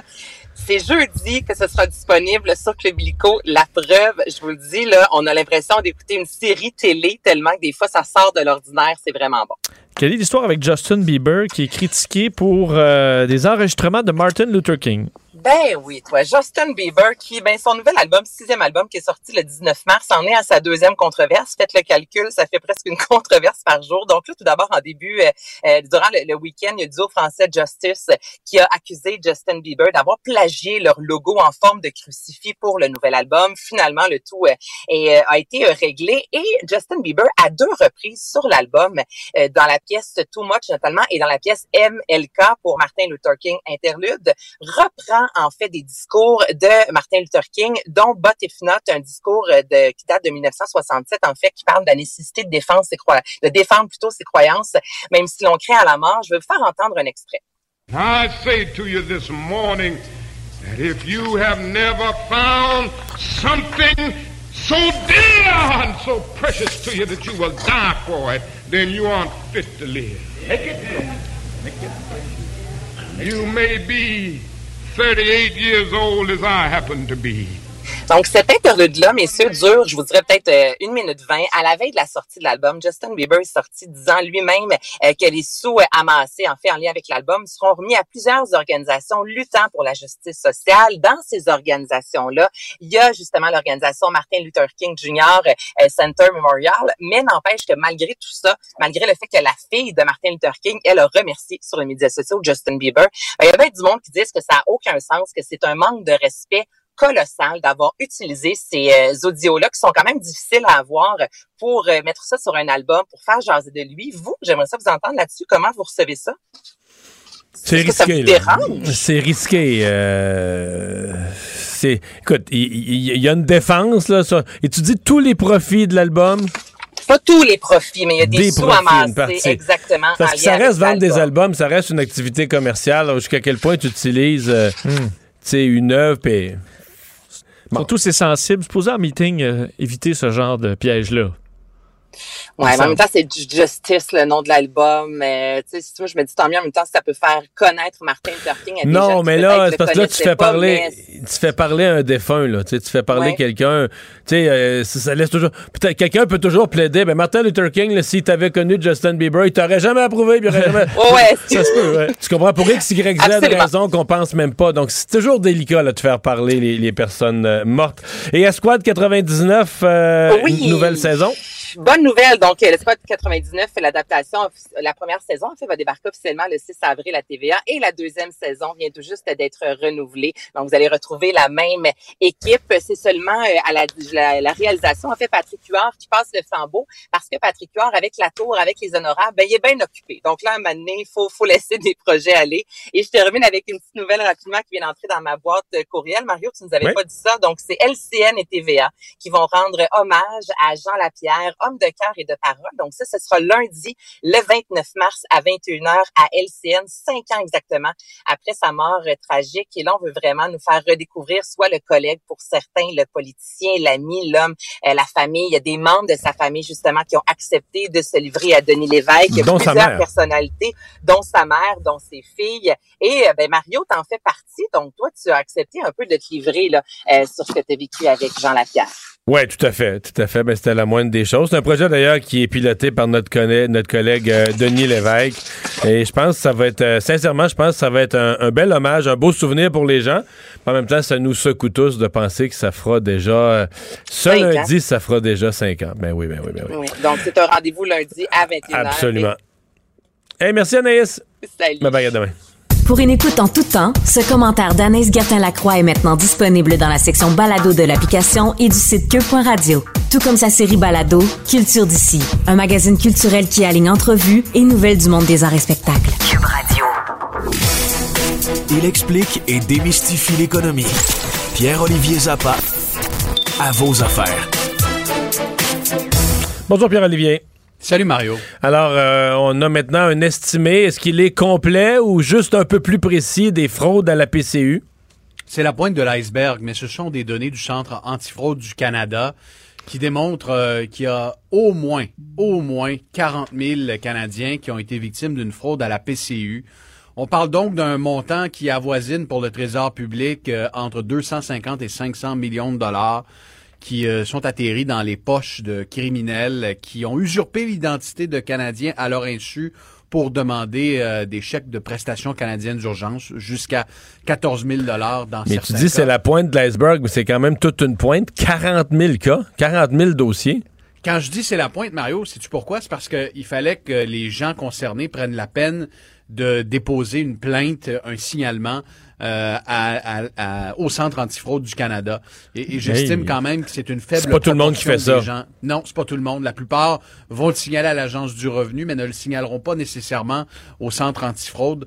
Donc, c'est énorme. Euh, au mois de février seulement, il y a plus de 10 000 signalements qui ont été faits au Centre antifraude de gens comme toi et moi qui ont reçu euh, une lettre, un T4, euh, qui se sont aperçus qu'ils s'étaient fait voler leur identité et qui doivent maintenant... Eux, eux se sont euh, fait voler leur identité, mais nous, les contribuables, c'est des, des dizaines, en fait, c'est des centaines et des centaines de millions qui sont qui ont été versés là, à toutes sortes de fraudeurs. Est-ce qu'on reverra la couleur de cet argent-là? Une partie, je sais même pas. Après, on verra il rien est de ça. permis de croire, il est permis de croire, Mario, à la lumière de ces données préliminaires, qu'on peut parler de milliards de dollars, même d'argent public, euh, qui, qui, qui ont atterri euh, directement là, dans la poche. euh, Déposé dans le compte de banque des bandits. Ouais, C'est exactement. surréaliste. Et, ils avaient toutes sortes de stratagèmes. Là. J'ai, j'ai un cas, là, euh, pauvre, pauvre gars, 17 ans, et il s'est aperçu euh, que les fraudeurs avaient euh, détourné son compte euh, Mon dossier de l'Agence du revenu et que l'argent atterrissait dans un compte bancaire, puis les, les fraudeurs s'achetaient des cartes de crédit prépayées avec ça, puis allaient dépenser le, le fric un peu partout. Donc là, le, le gouvernement, à mon avis, Mario n'a pas le choix de réagir parce que encore, puis ce soir, je présenterai d'autres témoignages de gens qui ont attendu des heures et des heures. J'ai un témoignage, la dame a calculé, là, ça lui a pris 200 heures. 200 heures pour régler son dossier. Il y en a qui n'ont pas le temps de Tu dépenser. dis 200 heures au téléphone, là? 200 En heures démarche. au téléphone. En démarche. Elle a finalement Wow. réussi à récupérer son compte puis à régler le dossier. Euh, mais il y a un paquet de contribuables qui se disent, écoutez, là, ce serait simple de faire un formulaire en ligne, euh, d'avoir euh, des effectifs supplémentaires à l'Agence du revenu parce que ce sont nous, les honnêtes citoyens, qui avons le fardeau de prouver que nous n'avons pas demandé cette prestation-là. Il est peut-être temps que la GRC déclenche une enquête nationale aussi. Pierre-Olivier, une question qui avait été soulevée à un certain point, c'était que euh, il y avait toutes sortes de gens qui étaient euh, fraudés, mais qu'il y avait une surconcentration de jeunes, et la raison étant que la plupart d'entre eux n'ont pas d'historique euh, chez Equifax ou TransUnion, donc ils sont encore plus faciles à frauder parce qu'ils ont, ils ont pas ce, il n'y a pas d'historique dans les agences de surveillance. C'est vrai ça? Et C'est vrai, c'est vrai, non seulement vrai, mais il y a aussi le fait que c'est plus facile d'ouvrir un compte bancaire quand tu es un fraudeur puis tu veux te faire passer pour un ado que de faire passer pour un adulte qui lui aussi a un historique de, de crédit. Et on n'a pas de données à cet effet, mais lorsque je regarde ma boîte courriel, parce qu'il n'y a pas une journée qui passe sans que je reçoive des témoignages, il y a effectivement une surreprésentation des ados entre 15 et 17 ans. Euh, des parents de partout au Québec m'envoient des courriels. J'ai parlé à plusieurs aujourd'hui qui me disent, écoutez, c'est compliqué parce qu'en tant que parent, quand mon enfant a 17 ans, je veux bien régler le dossier pour lui, mais il doit être à mes côtés. Puis à chaque fois que j'appelle, il doit, il doit offrir son consentement pour que le parent euh, puisse parler avec les représentants de l'Agence du revenu. C'est un méchant, méchant casse-tête pour, euh, pour des milliers de familles au, au Canada. Et j'avais j'ai un proche qui me disait pour les l'attente à l'ARC là, que souvent c'était une question de pitié. Là. À un moment donné, le préposé qui répond, on voit le nombre de fois que tu as appelé, puis euh, ben, quand tu as appelé à l'infini pendant des heures et des heures comme cette dame-là, ben, tu te dis, OK, ben, c'est beau, je vais, vous- je vais m'occuper de votre dossier. Là. Alors ça fonctionne dans certains cas comme ça. Euh, c'est particulier. Euh, tu nous parles Ouais, euh, particulier. d'une folie en bourse pour un type de société. Honnêtement, il faudra que tu m'expliques que- qu'est-ce que c'est, là, les sociétés sans activité opérationnelle? les SPAC, comme on les appelle. C'est un peu la folie. Ce sont des ovnis dans, l'univers des marchés boursiers, mais des ovnis qu'on a appris à, apprivoiser depuis six mois, je vous dirais. Un SPAC, c'est une coquille vide. Et tu as des investisseurs qui se disent, moi, euh, dans cette coquille-là, je vais mettre quelques centaines de millions de dollars. Et c'est une coquille vide, il n'y a pas d'activité, c'est pas une compagnie, mais c'est une société. Donc, une, on va dire une société d'investissement. Puis cette société-là a comme volonté, comme objectif d'en acheter une autre pour l'amener en bourse. Donc, de trouver donc- une bonne compagnie prometteuse. C'est ça. Exact. Et je vais donner un exemple concret. Euh, prenons le, puis SPAC en anglais, c'est Special Purpose Acquisition Company. Donc un SPAC comme Northern Genesis aux États-Unis. Euh, c'est une coquille vide. Il y a des gens qui ont mis euh, 500 autour de 500 millions de dollars et ils ont dit au marché, nous ce qu'on veut acheter, c'est une compagnie de véhicules électriques éventuellement. Et là, ils ont magasiné, puis hop, à un moment donné, ils ont ils ont dit à Lyon Électrique, notre euh, compagnie de Saint-Jérôme, ben, est-ce que ça vous tente d'aller en bourse? Oui. Parfait. On va fusionner. Nous, on va injecter de l'argent, puis on vous amène en bourse avec nous. Alors, c'est- Et pour Lyon une Électrique, ça fait une entrée en bourse pour avoir vu le- le- leurs propos à eux beaucoup plus rapide. Beaucoup plus rapide, qui leur permet d'avoir aussi du, du capital, donc euh, une injection de, de liquidité dans la business. Pour Lyon, c'est formidable, mais la majorité des SPAC en ce moment qui sont transigés en bourse, Mario, euh, n'ont pas euh, n'ont pas de compagnies comme ça qui, qui sont liées, et pourtant leur évaluation est, est stratosphérique dans certains cas. Il y a des gens qui spéculent énormément, qui qui font monter parce que c'est que ça devient une action en bourse déjà, et, et tu peux en acheter et le prix monte. Et il y a des SPAC qui n'ont pas de compagnie, pas de revenus, seulement une volonté de dire nous on voudrait Donc, on a confiance, on achète des actions du SPAC parce qu'on a confiance que quand ils vont acheter une compagnie, ça va naître une sacrée bonne. Exactement. Fait que tu sais, si Mario Dumont lançait son SPAC, moi je pourrais dire j'ai tellement confiance en Mario, je sais pas où il s'en va. Il m'a juste dit qu'il voulait acheter une compagnie. Ben moi je vais le suivre, je vais acheter la- l'action déjà du SPAC. Puis même si l'action est à un prix de fou, ben j'ai tellement confiance en Mario. Puis et c'est devenu très populaire. Là, il y a des investisseurs vedettes aux États-Unis qui ont leur SPAC. En fait, si t'as pas ton SPAC sur Wall Street, euh, t'es t'es pas à la mode. Euh, je donne un exemple. Même Wilbur Ross, là, le, le secrétaire au commerce de Donald Donald Trump, qui est âgé de mémoire de 83 ans, a son SPAC maintenant.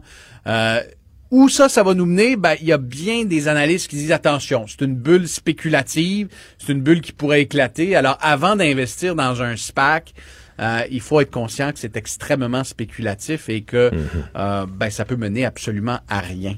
Euh, c'est c'est une coquille vide avec des, des investisseurs, avec des, des analystes, des, des dirigeants, mais qui ont une volonté, mais c'est pas dit que cette volonté-là va se réaliser. Alors tu me diras, Mario, quand tu vas lancer ton SPAC. C'est bien noté. hey, merci Pierre-Olivier, à demain. à vos affaires, allez, 18h30, ici à Cube et sur LCN. J'accepte avec, euh, avec fierté la direction, les commandes. Non, non, pas les commandes. Votre maison, c'est un espace où vous pouvez être vous-même. J'accepte d'être l'entraîneur-chef des Orignaux Atomes 2B de l'école. Mon amour, moins fort, la petite dame. excuse, excuse. Tu parles à qui? Elle mérite d'être bien protégée. Et vous méritez d'être bien accompagné. Trouvez la protection la mieux adaptée à votre maison avec Desjardins Assurance et obtenez une soumission en quelques clics sur desjardins.com. Mario Dumont et Vincent Dessureau. Un duo aussi populaire que Batman et Robin. Cube Radio. Alors, on est de retour euh, pour parler de la situation au Bas-Saint-Laurent, situation qui euh, allait tellement bien pendant quelques semaines, mais s'est détériorée depuis quelques jours. Le docteur Sylvain Leduc est directeur régional de la santé publique. Bonjour. Bonjour, M. Dumont. Euh, portrait aujourd'hui, 11 nouveaux cas, mais on nous fait, on nous met une astérisque en nous disant, faites attention, il y en est rentré plus tard en soirée hier, euh, qui vont être dans le bilan de demain. On s'attend à un bilan un peu plus lourd demain? C'est exact. En tout cas, euh, nos, nos exercices de dépistage nous montrent qu'on va avoir plusieurs positifs pendant plusieurs jours encore. Donc, les, classes qui ont été touchées initialement, euh, des écoles, euh, vont faire malheureusement de nombreux autres cas. Alors, il faut pas s'en surprendre. Bon. On dit code variant, on ne sait pas encore quel variant. Faites-nous juste le point là-dessus. là. Qu'est-ce qu'il y en est de la situation des variants? Parce que l'éclosion semble tourner vraiment autour des variants. Oui, absolument. Il y a environ une douzaine de jours, on a eu dans le Bas-Saint-Laurent le premier cas qui a été identifié par nos laboratoires comme étant un variant. Ça ne nous dit pas lequel, ça, ça nous dit qu'on doit l'envoyer au laboratoire de santé publique pour qu'il soit séquencé, qu'on nous montre un peu là, ses mutations. Puis 12 jours plus tard, on n'a pas la réponse encore? non, mais il y a eu pas mal de cas, je pense, qui ont été transférés au Je laboratoire. comprends. de santé Fait qu'on a du retard. là. Alors, ouais, un peu. Alors, on n'a pas son nom, mais en tout cas, on voit très bien qu'il est nettement plus contagieux. Et depuis euh, la fin de semaine, on a 30 cas maintenant, 27 cas qui se sont ajoutés à trois qu'on avait précédemment. Alors, une trentaine de cas de variants, tous concentrés dans les mêmes lieux, c'est-à-dire au Kamouraska et dans la MRC de Rivière-du-Loup. Alors, et là, ça s'est propagé là, dans différentes grappes, je pourrais vous dire. Alors, des écoles, des personnes pas très âgés, donc euh, euh, vraiment euh, des gens qui étaient très actifs et qui manifestement avaient eu aussi des, des, rencontres sociales. Bon. Est-ce que vous avez présentement des indications qui vous permettent de, croire qu'il est plus contagieux, là, que en présence ou avec le même genre de contact ou le même genre de présence, on en sort avec plus de gens infectés? C'est clairement l'impression qu'on a, oui. On a vraiment en peu de temps eu un, renversement de situation important. Puis, dans les familles que l'on investigue, quand un cas rentre dans la famille, dans la maisonnée, en général, les gens y passent au complet. Et est-ce que vous avez des indications que le virus, parce qu'on entend qu'il y a des gens euh, hospitalisés, des gens plus jeunes que ce qu'on avait vu comme portrait en moyenne d'hospitalisation, c'est quoi? On, est à quel portrait d'hospitalisation sur les quelques dizaines de nouveaux cas? On n'avait pas d'hospitalisation pendant plusieurs semaines. Donc, pour nous, euh, c'est un- c'est une surprise d'avoir euh, six nouvelles hospitalisations en très peu de temps. On a aujourd'hui trois personnes qui ont été admises à l'urgence pour lesquelles on ignore si elles devront être admises en hospitalisation ou être libérées. Euh, pour nous, c'est vraiment un renversement de situation qui montre une sévérité en plus de la contagiosité. Ce virus-là, il a frappé fort des gens qui n'étaient pas très âgés parce que nous, les, les plus âgés, on les vaccinés. Donc, en ce moment, ils ne sont pas touchés par ça en ce moment. OK. Euh, le, combat pour euh, reprendre le contrôle le plus rapidement sur la situation, euh, est-ce que est-ce qu'il va nécessiter de repasser en zone rouge, de remettre des mesures plus sévères, ou est-ce qu'on pense que en retraçant les cas par le traçage, on va pouvoir y arriver? On croit que c'est par le traçage et les, tests de dépistage qu'on a euh, évidemment accentué. On a fait des appels au dépistage. La population a répondu présent. Alors en ce moment, il serait prématuré d'évaluer euh, d'évaluer euh, un changement de palier pour changer, changer les, les, les, règles. En fait, les règles pour la distanciation et les le fait de ne pas se rencontrer sont essentiellement là, beaucoup les mêmes pour le palier orange et le palier rouge. Et on a très peu ou pas de cas qui sont occasionnés par les restaurants. Donc, en ce moment, c'est vraiment de la transmission communautaire et dans les écoles là, qui, qui fait son œuvre. OK. Est-ce que, parce que euh, c'est une région qui est, faite, que je connais bien, qui est faite sur le long, euh, ça semble vraiment tranquille du côté le Rimouski, Matane, Matapédia. Est-ce que l'hypothèse de séparer la région en deux, parce que euh, si le, virus frappe à un endroit, bon, les autres peuvent dire on paye, on paye pour ça. Est-ce que l'idée de séparer la région en deux, donc d'avoir deux zones de couleurs différentes à l'intérieur de la même région, on l'avait fait dans la première vague, là, on semble pas le faire présentement. Le gouvernement n'a pas touché à ça ni, en, ni dans les Laurentides ni dans la Nodième. Est-ce que chez vous, on pourrait le faire? C'est exact que ça avait été réalisé dans notre région avant les fêtes. Euh, dans à peu près toutes les régions où on l'avait fait au Québec, ça prenait deux à trois semaines, puis l'ensemble d'une région virait de la même couleur. Alors, c'est pour ça, je ça n'a pas été retenu comme un succès, là? Non, en effet. Donc, c'est pour ça que ça fait juste acheter du temps. Mais euh, comme vous connaissez bien notre région, euh, les gens qui font la navette entre Rivière-du-Loup et Rimouski, par exemple, pour le travail, sont très nombreux. Et il est illusoire de penser qu'il euh, y a une barrière qui, se qui, est, infranchissable entre les, entre les différents territoires. Maintenant, bien sûr qu'il y a un délai entre euh, la transmission. Si on réussit à, à, contenir un maximum de cas, euh, on va espérer que ça ne se propage pas vers l'est. Maintenant, on n'a aucune garantie et c'est pas en changeant les paliers de couleur. En tout cas, du moins, le gouvernement en ce moment ne nous amène pas là, comme vous l'avez très bien mentionné. D'autres régions du Québec en ce moment là, ont des situations où l'épidémiologie pas la même dans chacun des, territoires, euh, la Naudière, Laurentide, et pourtant, ils ont une seule couleur. Ben, on vous souhaite la meilleure euh, des, euh, des, chances. On va espérer que toutes les, les choses vont repartir pour le mieux. Merci de nous avoir parlé. Merci à vous. À la prochaine. Au revoir. Alors, Monsieur Leduc, Sylvain Leduc, le docteur responsable de la santé publique pour la région du Bas-Saint-Laurent.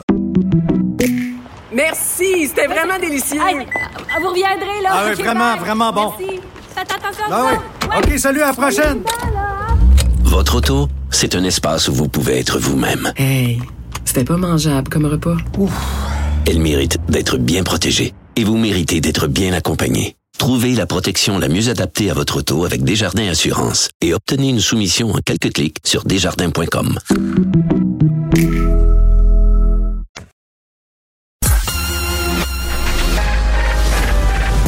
Mario Dumont et Vincent Dessureau. Des propos crédibles, avec des fois un brin de sarcasme. Ben, quand les nouvelles sont moins crédibles, Mario Dumont et Vincent Dessureau. Cube Radio.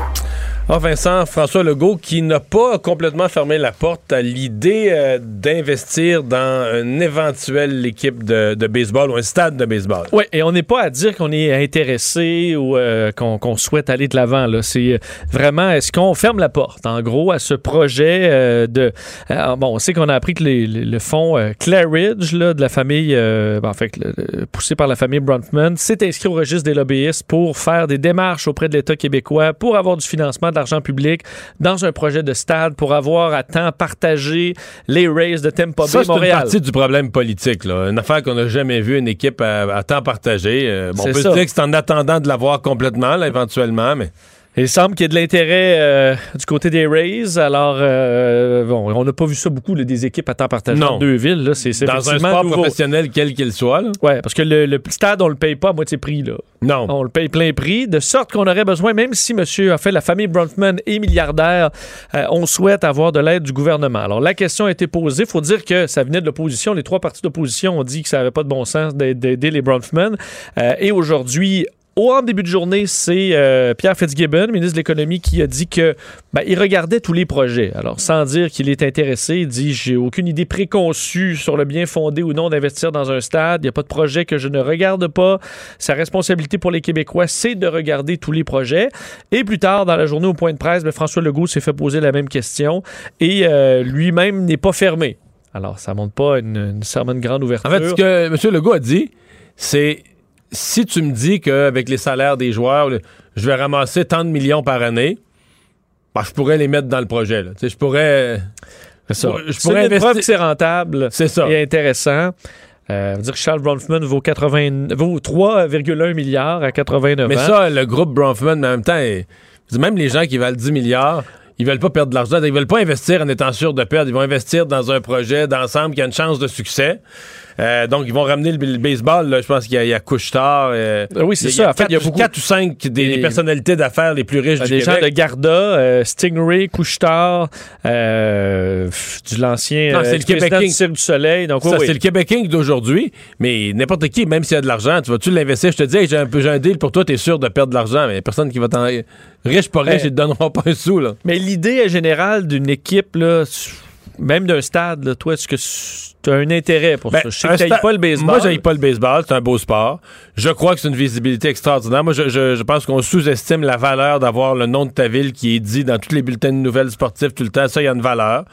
Euh, Une valeur, il y a une limite aussi. Je vais pas te dire. euh, Oui, on, c'est on ça. met- on met 300 millions sans condition, là, tu sais.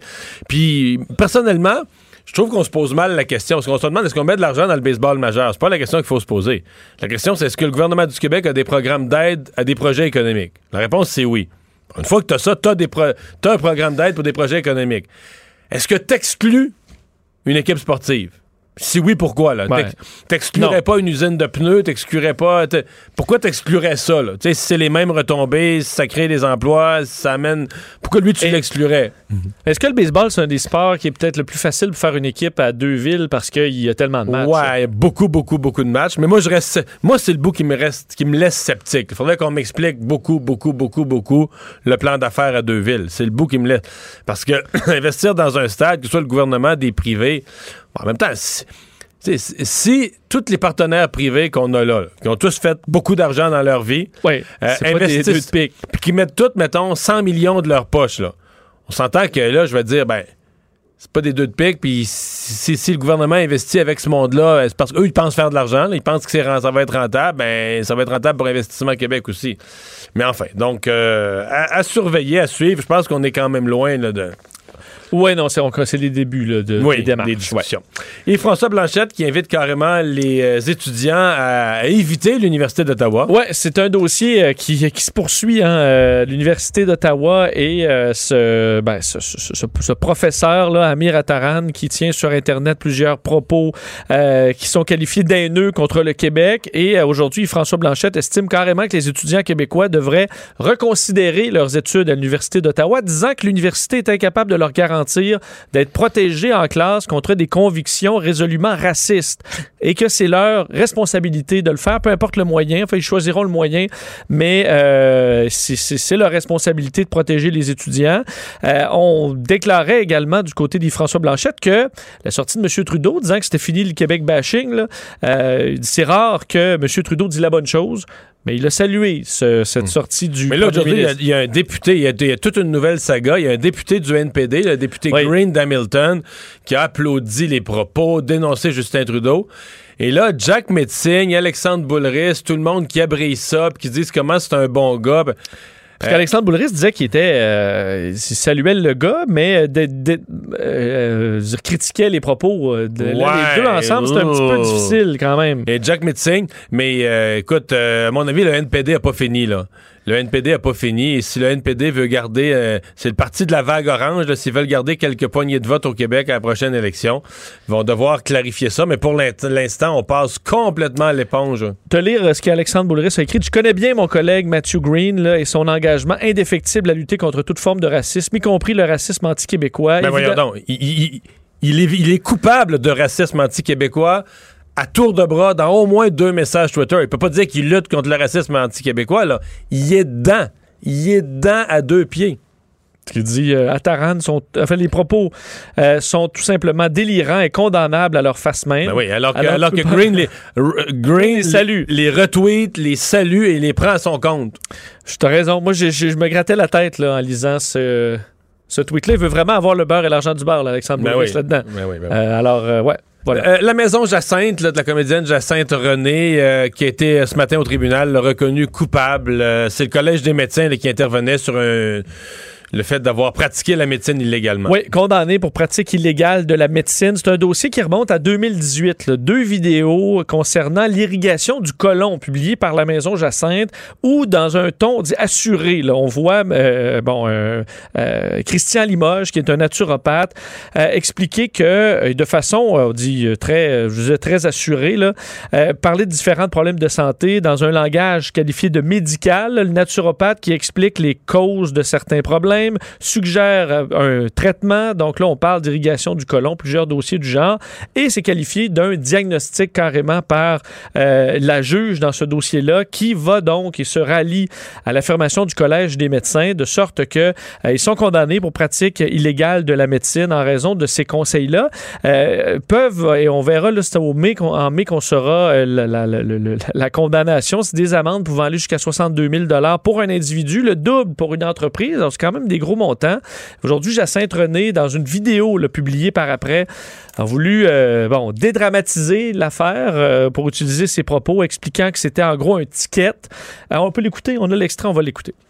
souhaite maintenant dédramatiser la situation. Donc, on a bel et bien reçu un ticket donc de, de la Cour et faut juste relativiser en ce moment parce que les manchettes disent que Maison Jacinthe est reconnue coupable d'avoir pratiqué de la médecine de façon illégale. Ce n'est pas ça l'accusation. Donc, on est reconnu coupable d'avoir donné lieu de croire qu'on était apte à pratiquer la médecine. Bon. Bon. Euh, Elle répétait que ensuite ils ont fait une centaine de vidéos qui ont proposé problème. Alors c'est deux vidéos, euh, mais c'est quand même euh, c'est une accusation quand même assez euh, Assez importante. grave. Ouais. Euh, la pandémie qui reprend en Europe, le nombre de cas qui augmente aux États-Unis, et ça a été assez. Ça nous rappelle exactement les marchés boursiers, boursiers il y a un an qui plantaient. Euh, c'est pas tout le marché boursier présentement, mais mauvaise journée pour tout ce qui est de près ou de loin relié au voyage, à tout ce que la pandémie euh, a, a empêché. Là. Ouais, une journée euh, de déprime, disons là, Euh, comme ça. nos- nos- notre humeur a été toujours un peu en montagne Oui. russe depuis le début de la pandémie. Alors c'est le cas sur les marchés boursiers. Aujourd'hui, c'est une mauvaise journée. Un peu partout, là, les indices perdent plusieurs pourcents. là. dans le cas du Dow Jones, par exemple, c'est plus Mais de mettons 300 tout ce qui était 1%. les, les- les croisières, Ben, la- l'aviation, le voyage. Depuis l'automne, ça montait tout le temps tranquillement, mais sûrement. C'est qu'il y avait un- Même si le voyage reprenait pas, il y avait l'optimisme que ça s'en vient, ça s'en vient, les croisières, ça s'en vient. Et là, eh ben, en fait, c'est qu'on on s'imaginait probablement une date dans la tête de bien des investisseurs et cette date-là, ben, on l'a repoussée un petit peu aujourd'hui avec des nouvelles restrictions, entre autres en Allemagne, des cas qui montent en Europe, de sorte que effectivement, là, les grandes actions de compagnies de voyage, entre autres Carnival, les croisières, moins 8% aujourd'hui. Euh, Il faut dire qu'ils avaient mangé déjà la claque pas mal. Euh, TripAdvisor, alors ce genre de, de, de compagnie-là, je voyais Air Canada, moins 3,5% aujourd'hui. Alors, plusieurs indices, genre Southwest, les compagnies, les compagnies aériennes, aériennes, ça a moins planté. 3, moins 4 Boeing, euh, les fabricants, moins 4% aussi. Euh, le, le pétrole est en baisse euh, également Pour la même aujourd'hui, en bas de 60 pour la même raison. Donc, euh, peut-être... Déprime, petite déprime pandémique. Déprime. Je pense qu'on est quand même conscient qu'avec la vaccination, euh, ça, ça va ouais. reprendre. Mais c'est surtout dans, un le, dans il y a le temps. C'est ça, il y a un optimisme que le, le nombre de cas en Europe vient, vient d'accrocher un peu. là. Surtout qu'on on se retrouve à manquer. Si c'est l'été qu'on manque, ben, c'est une période touristique importante, particulièrement en Europe. Donc, si tu dis, OK, ça repart à l'automne, ben, l'automne, c'est pas un moment aussi payant pour les compagnies. Alors, euh, une journée de déprime. Et finalement, euh, ben, un, peu plus drôle pour pas se déprimer, il y a l'avocate Sidney Powell euh, qui était accusé euh, de, diffamation, accusé euh, par, Dominion, par les- les gens qui gèrent un système de votation pour des sommes faramineuses. Sa défense est délicieuse, Vincent. Euh, c'est vraiment particulier. Cindy Powell, donc, était partie dans une croisade là, contre la victoire de Joe Biden. On s'en souvient. pour Mais C'était une avocate embauchée par M. Trump. Ben oui, de- qui avait été rejetée ensuite même par l'équipe Trump, le Rudy Giuliani, à un moment donné, parce que c'était rendu tellement fou euh, qu'on s'était détaché là, en disant qu'elle les représente seule. Euh, mais c'est une proche de Donald Trump qui a été invitée à la Maison-Blanche là, à plusieurs reprises euh, et qui sortait toutes ces théories là, complètement folles sur le vol de l'élection et entre autres le fait que des machines de Dominion, des machines de votation, changeaient les votes avec un algorithme secret qui était complètement inventé. Euh, et là, il est euh, poursuivi par Dominion pour 1,3 milliard de dollars. Pour avoir affirmé ça Pour avoir affirmé ça, et effectivement, nuit de façon considérable à la compagnie. Je parlais à des avocats en diffamation qui disaient c'est le cas parfait, là, parce qu'il y a preuve, là, par-dessus preuve de diffamation. Ensuite, des... euh, Aucune su- preuve que la machine n'était truquée. D'aucune façon. Et ensuite, des mises en demeure non respectées. Partout dans les médias, elle sortait ces histoires-là. Mais aujourd'hui, en fait, dans les dernières heures, elle a euh, sorti sa défense. Ses avocats, ce qu'ils ont plaidé, Mario, c'est que aucune personne raisonnable n'aurait pu croire ce qu'elle racontait. Dans le sens que c'est trop. Tel, en fait, je vais te faire la, la- en gros là, un petit peu plus précisément. Elle dit aucune personne raisonnable n'aurait pu croire que les accusations de leur cliente étaient des déclarations de faits. Disant les personnes raisonnables comprennent le langage de l'arène politique qui est, comme celui utilisé dans des conflits professionnels, souvent abusif et inexact. Donc, c'était tellement faux, tellement évidemment faux et ridicule. Que c'est pas de la diffamation. Parce qu'une personne raisonnable. Non, ben exactement. C'est comme si je dis, Mario, toi, t'es un. Je sais pas, un, Un extraterrestre, là, un iguane. ben, tu sais, c'est pas de la diffamation parce que tout le monde comprend que c'est- abusif, c'est un superlatif. Alors, euh, disant que c'est ça, là, c'est un principe reconnu dans les déclarations politiques qui sont toujours exagérées. Alors, c'est pas de la diffamation. Tu peux dire Mais c'est un peu gênant quoi. pour euh, les, les partisans de Donald Trump qui ont cru toutes ces thèses quand même. qui sont allés jusqu'à défoncer le Capitole pour ça. Tu as tout à fait raison. Est-ce qu'il y aura des réactions de Trump là-dessus euh, sur le fait qu'il dit tellement ridicule ce que je vous ai raconté pendant des semaines que je devrais pas payer pour les résultats de ses propos? C'est rappelé la planète Trump, là, ça fait pas si longtemps, mais on a l'impression que ça fait longtemps. Ça nous rappelle dans quoi on baignait il y a quelques mois. Merci Vincent. On va, euh, s'arrêter une petite, euh, petite seconde. Au retour, c'est une entrevue que j'ai préenregistrée il y a quelques minutes, juste avant d'entrer en onde. Pourquoi? Euh, parce qu'ils ils arrivaient à quai. On va parler au capitaine d'un bateau qui a traversé l'Atlantique. Pourquoi? Parce qu'il a été acheté pour venir servir à partir de ce printemps aux îles de la Madeleine. Mario Dumont, un vent d'air frais. Pas étonnant que la politique soit sa deuxième nature. Vous écoutez Mario Dumont et Vincent Dessureau. Alors, il y aura un nouveau navire cette année pour se rendre euh, aux îles de la Madeleine, euh, navire qui a été acquis par le gouvernement fédéral, mais il fallait aller le chercher euh, du côté de l'Europe, euh, traverser l'océan Atlantique. Et euh, selon mes informations, au moment où on se parle, ils sont presque à vue des îles de la Madeleine. On parle au capitaine Valmont Arsenault. Bonjour. Vous voyez les îles à l'heure où on se parle? Oui, exactement. On est à l'intérieur de la baie de Plaisance, qu'on appelle. Là. Fait que j'ai l'île d'entrée d'un côté. là. On vient juste de la passer. Puis devant nous autres, on a l'île de Capromel, à peu près à 5-6 000 devant nous. Là. Ça fait qu'on va arriver dans à peu près dans maximum une demi-heure, on est attaqué. OK. Donc, euh, par- c'est- parlez-nous de, ce- de bateau que vous ramenez euh, d'Europe, qui va s'appeler dorénavant le Madeleine 2, mais il y avait un autre nom là, en Europe. Euh, oui, il s'appelait le Village de Terreur. Puis euh, on l'a acquis de, la compagnie euh, Transméditerranéa qui était affiliée avec Armas. Puis euh, c'est eux autres, en tout cas, qui étaient propriétaires du navire. Alors on a acquis ce navire-là. Puis c'est un navire était flambant neuf, si je peux dire, qui, est en opération depuis juste 2019. Puis c'est une, belle machine, à la fine pointe de la technologie. Puis traverser l'Atlantique, mais on a eu des, comme dirait, des essais, un peu de la vague aussi, un peu du mauvais temps, fait qu'on a pu voir quoi ce que ces navires pouvaient faire au point du confort, ainsi de suite. Ça fait que c'était vraiment, c'est vraiment une belle machine là qu'on a acquis là, puis euh, la population va être fière de, de nous voir rentrer ça. Donc, vous, on vous l'a livré, vous l'avez pris où? On dit aux îles Canaries? Puis nous autres, on est allé chercher, c'est ça, aux îles Canaries. On a fait une cale sèche là-bas, puis on y a mis les, les couleurs euh, de cet aimant, ainsi de suite, dessus. Là. On l'a transformé, on l'a mis, euh, il a été mis canadien. Puis on est parti des îles Canaries pour traverser l'Atlantique euh, direct pour les Bermudes, où on a passé un avant-midi aux Bermudes, le temps de se reprendre du fioul. puis de se remplir, si je peux dire. Puis ensuite, on est on est parti de là pour euh, s'en venir euh, pour euh, le Canada.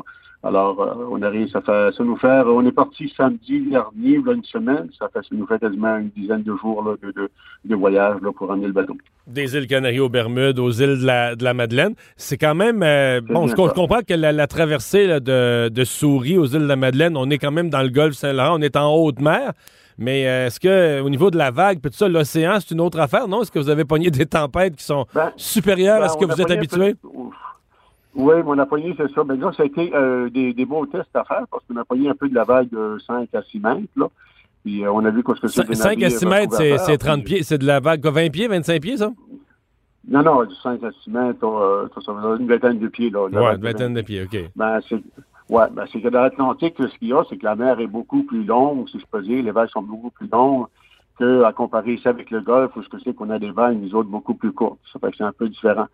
Ben, ça, on a vu quand même le, le, le navire se comporter, quoi, ce que c'est qu'il pouvait faire, puis euh, c'est vraiment une belle machine, puis euh, c'était euh, bonne expérience parce qu'on a eu finalement de la vague de, de tous les côtés, si je peux dire, durant les dix jours. C'était un beau complément pour nous autres, une bonne expérience, oui. Donc là, si on, donc vous l'avez transformé là-bas. Ce que je comprends, c'est qu'il y a une équipe du Québec, des îles de la Madeleine, de CTMA, qui s'est rendue au moment où vous êtes parti avec de là-bas. Il était déjà aux couleurs de la CTMA. Il la transformation avait été faite. Exactement, oui. On est 30 Madelinos à bord, puis ils sont allés chercher le navire. Ça fait qu'on a emmené avec nous quand même une équipe de l'Espagne, des Espagnols qui étaient, euh, comme je dirais, habitués avec le navire. Là. On en a emmené cinq avec nous, comme exemple le, capitaine, le chef mécanicien, l'électricien et ainsi deux autres. Là. Ça fait que les autres connaissaient bien le bateau, puis pour l'avoir utilisé pendant euh, plusieurs de- depuis 2019, quoi. Ça fait que c'était nos, nos personnes de ressources avec nous, là, puis euh, fait que finalement, c'est ça. Ça a très bien été, la machine. euh, La, la machine fonctionne très bien. OK. Est-ce qu'il va y avoir une cérémonie pour vous accueillir aux îles de la Madeleine? Ben, je croirais que oui. Je croirais oui quand on va arriver qu'il va y avoir quelque chose. Ben, avec la COVID, là, c'est un peu touchy, là, Ouais. quand même. là. Ouais. Ça fait que nous autres, euh, nous autres, ce qu'on va faire, c'est quand on va arriver, on va sûrement saluer notre entrée, là, quand on va rentrer dans les havres, là, pour euh, souhaiter le, le- la bienvenue à ce nouveau navire, là, aux gens des îles, là. Puis j'imagine qu'il va y avoir quelques personnes à nous surveiller pour rentrer euh, ce navire-là. Bon. Euh, Parlez-nous de la différence. Euh, D'abord, ça va être le navire là, pour les gens qui arrivent via, euh, via l'île du Prince-Édouard, donc la, la- la traverse Souris-les-Îles. Euh, par rapport au navire précédent, euh, plus gros, euh, plus de véhicules à bord, Ben, comment vous le ça, compareriez? Oui, c'est ça. Exemple, le- le- le- l'ancien Madeleine pouvait embarquer pas loin de, de, de 200 voitures, tandis que celui-ci en embarque 300. Ça fait que c'est une fois et demie la capacité de ce que c'est que l'autre avait. Puis euh, il est un peu plus gros aussi euh, comme, comme grosseur de navire. Il a 60 pieds plus long que l'ancien Madeleine. Puis un peu plus large. Il est beaucoup plus stable. Il y a des stabilisateurs pour, euh, pour le, le, le confort, si je peux dire. Puis le service, mais il est déjà euh, adapté déjà pour, euh, pour la traversée, là, avec euh, cafétéria, bar et ainsi de suite. Là. Ça fait les salons de repos et tout ça, ça fait que tout est bien. euh, et, Il est bien fité, comme je dirais d'avance. Ça fait que pour nous autres, ça va être ça va être un, on peut dire un navire qu'on ce que c'est qu'on va augmenter la capacité, qu'on va pouvoir emmener plus de gens aussi. Puis ça va être quelque chose de, de vraiment euh, comme traversée, là, ça va être quelque chose de- d'exceptionnel. Je pense que les gens vont aimer. Et, et plus rapide, quoi, la traversée présentement, dépendamment des vents, c'est quoi, 5,5, 6 heures environ? Oui, ben, ben c'est ça. Normalement, la traversée est, est de 5 heures. Ben, le navire ici, lui, peut faire, euh, euh, disons, une vitesse plus exceptionnelle que les autres. Ils, euh, ils voyageaient à 21 Euh, ça fait que nous autres, euh, pour les besoins de la course, euh, c'est certain ça va aller à 19, quelque chose comme ça, là, pour avoir un service adéquat là, pour rentrer dans nos heures d'horaire, comme dirait du bateau, là, pour le départ des îles, mettons à 8 heures, puis habituellement à Souris, on part à 2 heures de l'après-midi. Ça fait qu'on va compenser si jamais on a du retard, mais on a la vitesse qu'on peut rattraper le temps, puis euh, on peut rentrer à une heure euh, respectable, comme dirait, pour, euh, pour faire nos traverses, quoi. Ouais. Donc, un bateau, euh, ce que je comprends, c'est qu'il y a néanmoins un autre bateau qui est en préparation, euh, celui qui est, qui est commandé et qui s'appellera le, le- le Jean Lapierre. là. Lui qui arrive en quelle année? Ben ça, je, disons que là, on n'élaborera pas ce dossier-là. Là. Je suis pas trop au courant de l'évolution de ce dossier. Ben, en tout cas, c'est euh, disons, une, une journée à la fois. Là. On, a, on a ce bateau ici. Pour au moins, Euh, au moins, au moins verra, 5-6 ans, au moins on va 5-6 voir ans, ça va être celui-là. là. Ce qui va se passer. C'est ça, exactement. Ouais. Ben, euh, merci de nous avoir euh, parlé et puis on vous souhaite euh, la- un bel accueil aux îles de la Madeleine dans les euh, prochaines minutes. Bon, ben, je vous remercie beaucoup, M. Dumont. Puis euh, moi, je veux juste une chose à vous dire. Oui. C'est qu'on vous attend de venir faire un voyage sur le Madeleine 2 de sourire les îles. Ben, j'ai déjà, voir ce beau bateau. j'ai déjà pris le Madeleine 1, mais je suis déjà allé aux îles aussi. Vous allez vous souvenir de ça, vous. Il avait essayé un bateau une année, une, tra- une traverse qui prenait 19 heures entre Carleton en Gaspésie, dans Baie des Chaleurs, et les îles. Puis je m'étais fait brasser pas à peu près. Et les deux tiers du bateau, deux tiers du bateau étaient transformés en infirmerie parce que tout le monde était malade, mais moi j'étais correct. moi j'étais correct. D'accord. Merci. Euh, essayez celui-ci, vous allez voir, ça va être différent. Ça va être plus confortable. OK, salut. Merci d'avoir été là. Valmont Arsenault, capitaine, euh, capitaine du Madeleine, euh, le Madeleine 1, euh, et maintenant le Madeleine 2, c'est ça que j'allais dire. Le, le Madeleine 2 aujourd'hui. Merci d'avoir été là. Protégez vos dépôts, c'est notre but. La SADC protège vos dépôts dans les institutions fédérales, comme les banques. L'AMF les protège dans les institutions provinciales, comme les caisses. Oh, quel arrêt! Découvrez ce qui est protégé à vos dépôts sont protégés.ca. Mario Dumont et Vincent Dessureau. Joignez-vous à la discussion. Appelez ou textez le 187 Cube Radio 1877 827 2346. Le, le commentaire de Richard Martineau. Des commentaires pas comme les autres. Bonjour Richard. Salut Mario. Il y a beaucoup de questions qui se posent sur la façon pour les tribunaux de gérer euh, les dossiers de violence conjugale, surtout ces jours-ci. Oui, oui, je reviens sur un texte assez troublant qui est paru hier dans le Devoir. Ça fait la première page. Alors, euh, donc, un homme qui bat sa femme. Puis écoute, on vient d'apprendre malheureusement que la femme qui était battue par son mari à la salle, finalement, succombé à ses blessures. Il y en a beaucoup ces temps-ci de femmes euh, battues à mort. Donc, si un gars euh, bat sa femme, veut même la tuer, est arrêté par la police, est emmené devant le juge, il y a des accusations formelles qui sont déposées contre lui. Et là, on le libère en attendant son procès. Écoute, la femme, pendant ce temps-là, bien sûr, a peur, avec raison, que le gars arrive, revienne la voir pour finir la job, comme on dit, parce que le gars est en colère et d'autant plus en colère qu'il va se ramasser dans un procès. Donc, c'est sûr qu'il la rend responsable de ça. Euh, c'est la femme qui doit se cacher. Imagine si elle a des enfants, elle doit aller dans un dans un logement pour euh, femmes euh, violentées, tout ça. Et là, les groupes de femmes, avec raison, disent, ben, ça n'a pas de bon sens, c'est la rendre deux fois victime. Écoute, toute proportion gardée, bien sûr, c'est pas aussi grave. Mais tu sais, toutes ces histoires de jeunes qui sont euh, écœurés par des bullies, qui sont intimidés à l'école, qu'est-ce qu'on fait? Est-ce qu'on va voir le jeune qui intimide en disant, fais attention, sinon on va te sortir de l'école? Non. Ce qu'on dit souvent, c'est on va voir les parents du jeune intimidé en lui disant, vous devriez peut-être changer d'école. Et souvent, c'est la victime qui doit maintenant euh, se déplacer. Mais c'est la même affaire pour ces femmes-là. Ça n'a pas de sens. Cela dit, effectivement, il y a la présomption d'innocence, on sait bien. Mais là, dans ces cas-là, est-ce qu'on pousse la présomption d'innocence un peu trop loin? Et c'est ça la, la, la, la question. C'est pas, une- question facile parce qu'on le sait. Si, si une femme appelle 911, automatiquement, les policiers ont l'ordre. Automatiquement, ils rentrent, même si c'est l'homme qui saigne. Euh, on prend l'homme, on, on le menotte, on le sort devant ses enfants, on le sort devant ses voisins, on l'amène. Et peut-être que c'est lui qui était battu, parce qu'il y en a des hommes battus aussi. Ça existe. Mais là, euh, le- le- le- l'ordre qu'ils ont, c'est tu pognes le, le gars, tu fais pas d'enquête, tu pognes le gars, tu le menottes, tu le sors. Bon. Peut-être qu'il y a des cas où effectivement le gars a rien fait, la fille a appelé le 911 pour se venger ou je sais pas trop quoi. Euh, là on dit est-ce qu'on va garder le gars en prison jusqu'à temps de son procès?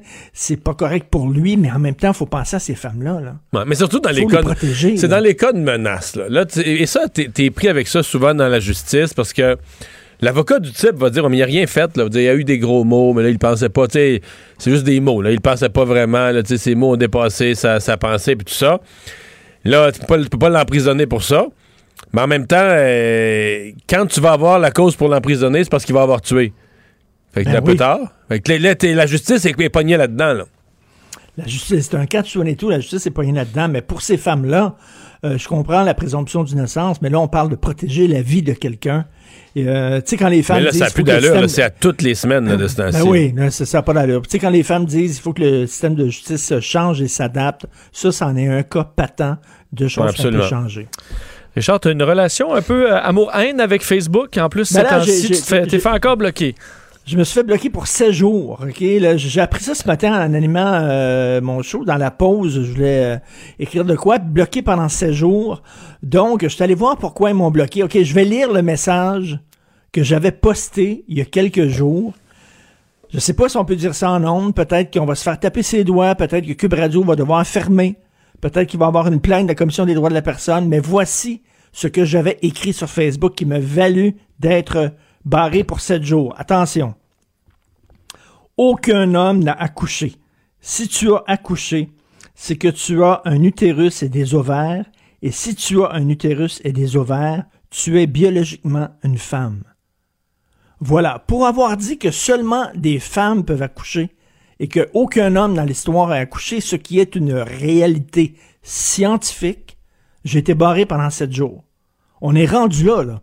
On est rendu là.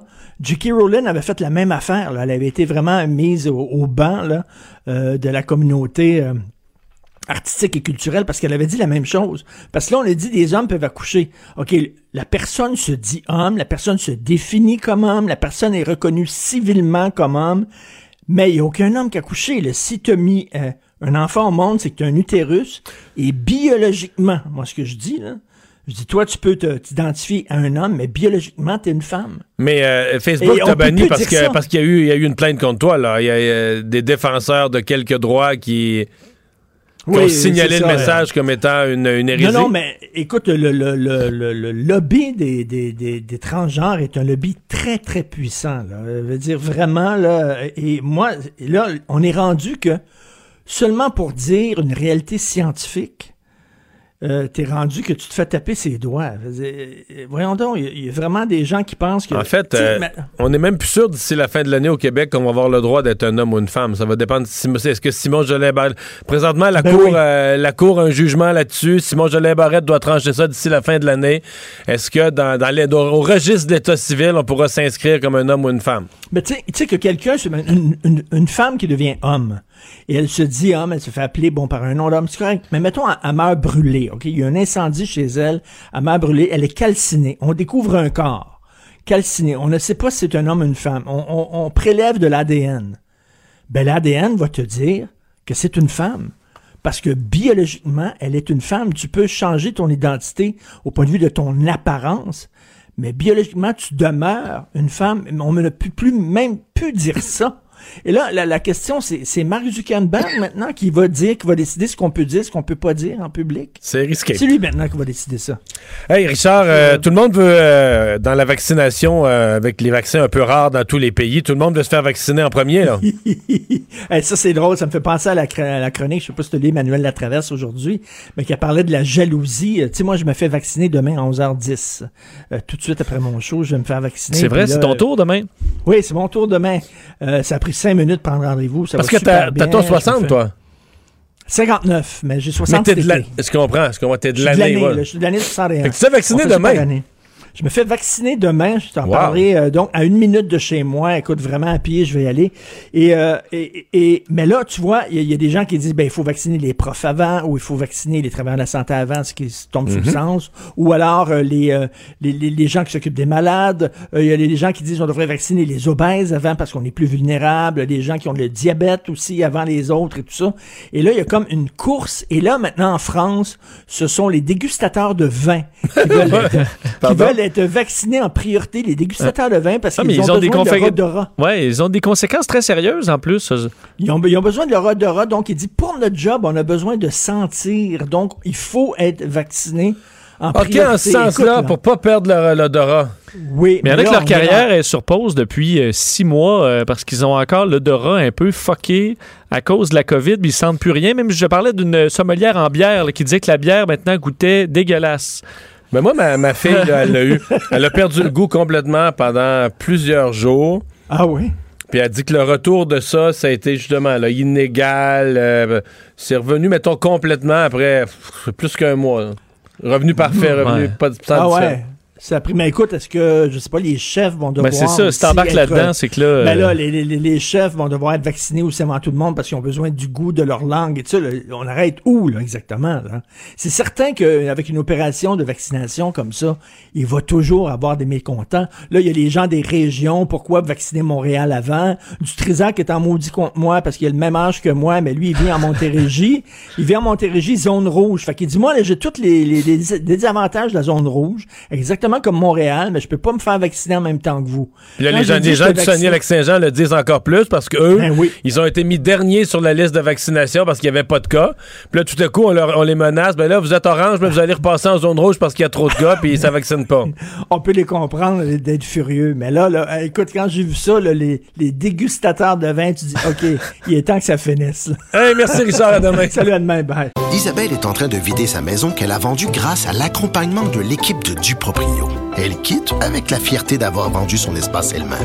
Duproprio, on se dédie à l'espace le plus important de votre vie. Un message d'Espace Proprio, une initiative de Desjardins. Le remède à la désinformation. Mario Dumont et Vincent Dessureau. Cube Radio.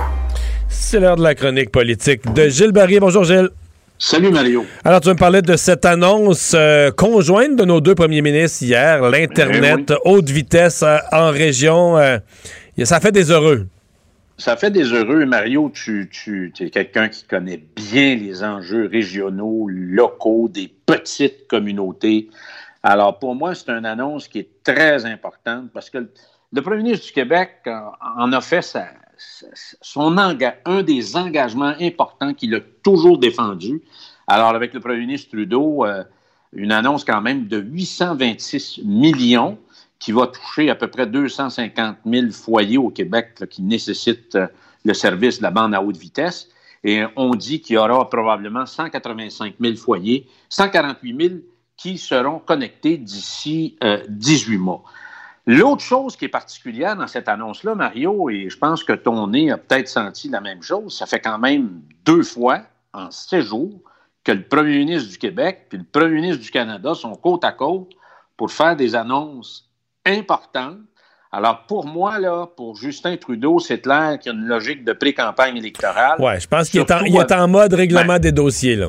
ben là, écoute, puis aujourd'hui, tu as un autre élément de la séquence. On vient d'annoncer le budget pour euh, fédéral pour le 19 avril, donc pour moi, quelques semaines après. Et l'autre prise de position importante, faut quand même reconnaître qu'hier, il a pris une prise de position importante sur le Québec batching. Alors, euh, Ferme. pour moi, euh, Ferme, assez spontané, ça a sorti quand même direct. Moi, j'ai trouvé que c'était une, une prise de position réussie pour M. Trudeau sur un sujet où Oui. on ne l'attendait pas vraiment, là. Non, c'est sincère. Puis moi, je dois reconnaître, en tout cas, que j'ai tombé en bas de ma chaise quand j'ai vu ça. Son père n'a jamais dit ça. Alors, euh, je défie euh, quelqu'un Ouais, d'essayer de faire des recherches. C'était- C'était exactement, Mario, tu l'as dit, c'était très, très senti. T'as-tu vu Jack Metzing aujourd'hui, qui est un de ses députés, euh, le député euh, Green, qui a, qui a retweeté euh, le professeur Attaran deux fois, qui dénonce Justin Trudeau, puis qui dit que c'est important que le Québec soit dénoncé. Et Jack Metzing, qui trouve ça bien correct, qui dit que ce député-là, on le comprend mal, il a toujours lutté courageusement contre le racisme. Je veux dire, le NPD aujourd'hui, c'est pas chic sur le dossier du Québec, là. Pas Non. chic pantoute, là. Alors là-dessus, je referme la parenthèse parce que je veux revenir, mais c'est quand même des éléments qui. Il y a des odeurs de pré-campagne et de campagne électorale Ouais. qui devraient être déclenchées quelque part euh, euh, avant la fin du printemps, Mario. Euh, je veux revenir sur l'annonce d'Internet parce que pour moi aussi, ça trace la ligne sur le type de mandat que va faire, que va exercer comme premier ministre François Legault au cours des prochains mois, des prochaines années. Sur l'annonce euh, de, euh, à haute vitesse, il faut se rappeler que Jean Charest s'était engagé en 2003 à faire ça. Le premier ministre Couillard, avec la ministre Dominique Andelade, s'était réengagé à le refaire, mais lui, François Legault, parce que ça fait partie de son ADN, c'est un régleux. Alors, il a décidé de s'en occuper personnellement. Et pour moi, ça démontre à quel point il veut sortir de la pandémie et jouer très fort sur l'économie euh, dans les prochaines semaines et dans les prochains mois. Il a décidé lui-même de s'occuper de ça personnellement. Il n'attendait pas à rire. Fitzgibbon n'était pas capable de livrer ça. C'est un PM régleux. Il était tanné de se faire enfariner par ses fonds-fonds. Mais tu te souviens de ce qu'il a fait? Il a même rentré un ancien collaborateur de la CAQ qui avait été dans la controverse, Stéphane Le Bouillonnec, mais qui est un, type, un opérateur qui vient de la technologie, qui vient du monde des affaires. Il l'a nommé un rang de sous-ministre avec ce dossier-là là, de l'Internet haute vitesse. Et selon mes informations, euh, le Bouillonnec a été très, très, très euh, efficace et instrumental pour arriver à des résultats. euh, parce que mais tu sais, Gilles, t'as connu les gouvernements, là. Au Québec, faut que le premier ministre s'en mêle. Quand le premier ministre décide, je t'ai déjà entendu dire ça, quand le premier ministre trouve qu'une chose n'est pas vraiment importante et il l'a pas sur son tableau de bord, là, ça peut patauger longtemps au bureau du ministre. Quand le premier ministre dit qu'il faut que ça se fasse puis qu'il y croit vraiment, ça se fait. L'autre chose, euh, je veux revenir sur M. Le Bouillonnec, qui était nommé juste en janvier. Il y avait des roteux qui disaient gna gna gna. Mais euh, il y a un profil d'opérateur. C'est un régleux, lui-ci. Pendant trois mois, il vient de livrer un des engagements les plus importants euh, qu'a fait le premier ministre. Alors, pour moi, c'est une grosse nouvelle. Et c'est un message aux ministres taponneux, bretteux, lambineux qui se font endormir par leur machine. Parce que François Legault va avoir 64 ans au mois de mai. Moi, je vais avoir 64 ans demain. Et le sens du temps, Mario, c'est pas la même chose quand tu as 64 ans à un an de 65 qu'à l'époque où tu avais 40 ou 50 ans. Alors, il n'y a plus de temps à perdre, François Legault. Et euh, la notion de temps pour lui, là, quand tu vieillis, et ça, va être, ça va la même chose. Alors, il veut faire des choses. Il a été euh, mis un peu au grand ralenti à cause de la pandémie. Alors, je pense qu'il va frapper des grands coups, Mario. Moi, je vous demande de surveiller ça. Puis les deux terrains, là, ça va être sur l'identitaire et l'économie. Je pense qu'il va impressionner les Québécois. Il est conscient du leadership qu'il a, de l'ascendance qu'il a euh, devant la population. Donc, pour moi, l'élément du service à haute vitesse pour les petites communautés, il y a quelque chose là-dedans qui va tracer la ligne sur le genre de politique que va mener euh, François Legault euh, auprès euh, des Québécois et le type de résultat aussi qui va, qui va, euh, qui va conditionner euh, les ministres et leurs machines. Je voudrais terminer, Mario, parce que comme tu le sais, je suis au Chili. Alors, c'est le troisième pays le plus vacciné au monde actuellement, avec 44% des gens vaccinés. Incroyable, hein? Et ça, et ça n'empêchera pas demain le gouvernement, parce que je voyais qu'il y avait des, des nouvelles du printemps au Québec, demain, le gouvernement de Pinera va reconfiner Santiago pour une grosse partie de la ville, Valparaiso, Valparaiso qui est un peu le Miami chilien. Euh, on sait que la semaine sainte en Amérique latine, c'est aussi important que euh, l'époque de Noël pour nous autres. Il y a deux semaines, il y a dix jours là, où tout ferme puis le monde s'en va. Mais même si le Chili est vacciné, on reconfine, puis le gouvernement a dit qu'il était pour en faire d'autres reconfinements parce qu'on sait, même si on a le vaccin, l'affaire n'est pas réglée, il n'est pas dans le sac. Et je reviendrai plus tard dans mes, euh, dans mes prochaines chroniques sur la route sanitaire que j'ai dû emprunter pour me rendre au Chili. Et moi, je pense, Mario, qu'il y a une réglementation sanitaire, il y a une réglementation au niveau des frontières, au niveau de l'immigration, des voyageurs, tout simplement, qui va rester, j'en suis convaincu. Alors, tout simplement pour dire euh, qu'au Québec, tant mieux, le vaccin, il faut se faire vacciner, tout ça, mais je pense que c'est pas demain la veille où euh, ça va redevenir à une normale comme au mois de janvier ou au mois de février. Moi, je pense qu'il va y avoir un certain temps. Et on le voit avec des pays qui sont très vaccinés. Je pense qu'il faut regarder Israël, Mario. Ça va être quoi le comportement de, parce que c'est le pays Ben, qui a été ouais, vacciné. mais déjà, euh, ils ont, avec le- leur passeport vaccinal, ils ont un assez beau retour à la normale. On voit les images de leur restaurant et ça nous fait rêver. Ouais. Merci, Gilles. Merci, Mario. À bientôt. Bye-bye. Le hockey a tellement évolué, les jeunes maintenant, ils ont des skills comme ça se peut pas. Puis ces kids-là, ils rêvent à... Jean-François Barry. Un animateur pas comme les autres. Bonjour, Jean-François. Hey, bonsoir messieurs, comment allez-vous? Très bien. 17h13, est-ce que les- les- les- la liste de la Ligue nationale des joueurs COVID est sortie? Ah non, j'ai cherché jusqu'à la dernière seconde avant d'entrer en onde avec vous. Et euh, dans le fond, les, les- les, euh, équipes ont jusqu'à 17 heures les soirs de match. Quand il y a des matchs, ils ont jusqu'à 17 heures. Comme il n'y a pas de match ce soir, Ah, mais il n'y a pas comprends. vraiment euh, de L'obligation règles. du Canadien d'heure, là, ouais. ouais, fait que ça se pourrait qu'on attende euh, davantage. Euh, chose certaine, il n'y a, pas de- y a, pas de partie ce soir, hein, parce qu'il y avait des rumeurs comme quoi le plus simple, c'était de la reprendre tout de suite pour euh, éviter que les Oilers reviennent à Montréal au courant de l'année. Ça, c'est sûr que ça n'aura pas lieu. Mais on n'en sait toujours pas plus. Je vais vous dire de quoi ils ont gardé ça tellement secret. On ne sait toujours pas si Armia et Kotkaniemi ont la COVID ou ils ont simplement été en contact avec quelqu'un euh, qui, qui pouvait être euh, Donc, on n'a aucune virus. réponse, là, même pas celle-là. On sait même pas s'il y a un test positif euh, ou si c'est juste un contact. Exactement. On ne sait pas si c'est un faux positif. Euh, on ne sait rien pour l'instant. Tout ce qu'on sait, c'est que tout s'est tenu en virtuel aujourd'hui. Il y a eu des meetings d'équipe, il y a eu des réunions qui se sont faites quand même. Tout le monde Euh, est passé se se sont- faire tester ce matin. Exactement. C'est la seule raison pour laquelle ils sont sortis de leur demeure. C'était pour venir se faire tester. Donc, tous les joueurs du Canadien, le personnel, tout le monde a passé le test, mais on n'a aucun résultat. Puis, ça peut aussi bien faire comme hier et sortir pendant la chronique. Là, mais pour l'instant, là, Hmm. au moment où je vous parle, il n'y avait rien, rien, rien de sorti jusqu'à maintenant là-dessus. Euh, fait qu'on va devoir continuer d'attendre. Donc, quand même des là, chances que ce soit demain, on- ce serait vraiment plus simple pour tout le monde. Ah, si le match peut avoir lieu demain, honnêtement, c'est vraiment plus simple pour tout le monde. Quoique, euh, en toute franchise, en reporter un ou en reporter deux, ça veut dire que les, les Oilers doivent revenir. Ils n'ont pas le choix, à moins de. Je suis allé voir tous les scénarios euh, possibles. Il y a le scénario d'un double déplacement puis faire jouer dimanche. Hein? Dimanche cette semaine? Ouais. Parce que Ah, dimanche, Dieu, pas dimanche, les Oilers- écoute bien, le dimanche, les Ouais, mais les Oilers Oilers sont à, à Toronto samedi. Non, non, Ils sont à à Ottawa, je pense, dimanche. Non, non, c'est impossible parce que les. Oilers jouent, jouent contre le Canadien vendredi et ils Ils jouent jouent à contre Toronto samedi. à Toronto samedi, donc ils peuvent pas, Ils peuvent dans la convention, ils de peuvent. Non, pas jouer raison, trois matchs de suite. Moi, c'est ce la raison trouvé, pourquoi ils là- peuvent pas reprendre jeudi non plus. Non, parce que ça ferait mercredi, jeudi, vendredi et samedi. ferait quatre matchs de des- suite, ce qui est dans pas des possible.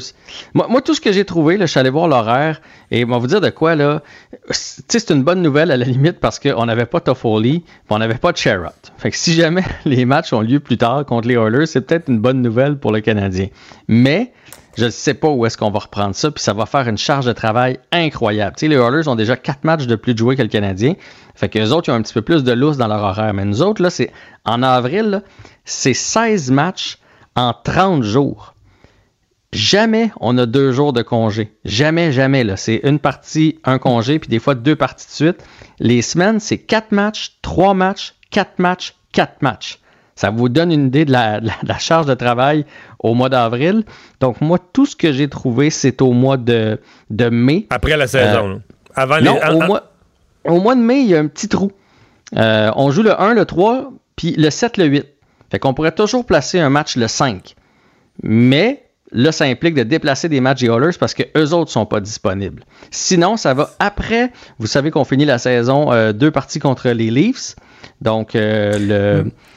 Oui, Mais on s'est on s'est gardé ça serré, si juste là de reposer. Pour, pour, Ben non, c'est parce qu'il y avait un- une semaine pour Ouais, reprendre des matchs, mais ouais, mais, passé. ouais, mais là, il y, a, plein ça. il y a un après cette semaine-là. faut croire que là, on c'est on s'est quand Ouais, même pas gardé beaucoup de jeux. C'est un ou deux matchs. euh, on a de la misère à les replacer. Là. Dans le Mais je- contexte de la COVID, il faut, faut, fallait s'y attendre que ça arrive, puis ça arrivera peut-être encore. Oui, puis ben, je pense que la Ligue nationale avait prévu que les séries là, pouvaient débuter une semaine plus tard. Mais Donc, la semaine du 9, euh, du 9 de mai, là, cette semaine-là, ça, ça servirait justement à reprendre des parties. Mais là, combien il va y avoir de parties à reprendre, puis pour combien d'équipes? Mais donc, nous, on finit le 8, 7-8 contre Toronto à Toronto. Par la suite, 10, 11, 12, 13, là, les matchs pourraient être joués contre les Oilers. L'autre euh, petit truc que j'ai trouvé, c'est que le 19-20 euh, avril, le Canadien est déjà à Edmonton. Fait qu'il y aurait peut-être moyen, là, en déplaçant un match, de jouer là-bas. Tu sais, s'il y, a- il y a juste le match de demain, là, si on ne doit pas en reprendre deux, il y aurait peut-être moyen de le jouer là-bas.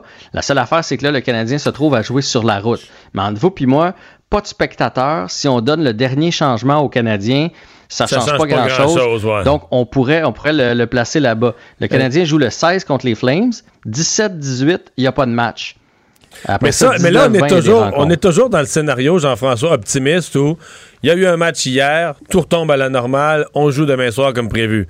Mais le scénario pessimiste, euh, ce qui est arrivé à d'autres équipes, c'est arrivé, je pense, à Dallas, c'est arrivé, je me trompe au New Jersey, Boston maintenant, euh, c'est que tu puisses te retrouver avec euh, une éclosion à l'intérieur de l'équipe. Les deux qu'on a testés, mettons les deux Finlandais, c'est positif, puis ils l'ont donné à d'autres, puis tu as une éclosion dans l'équipe.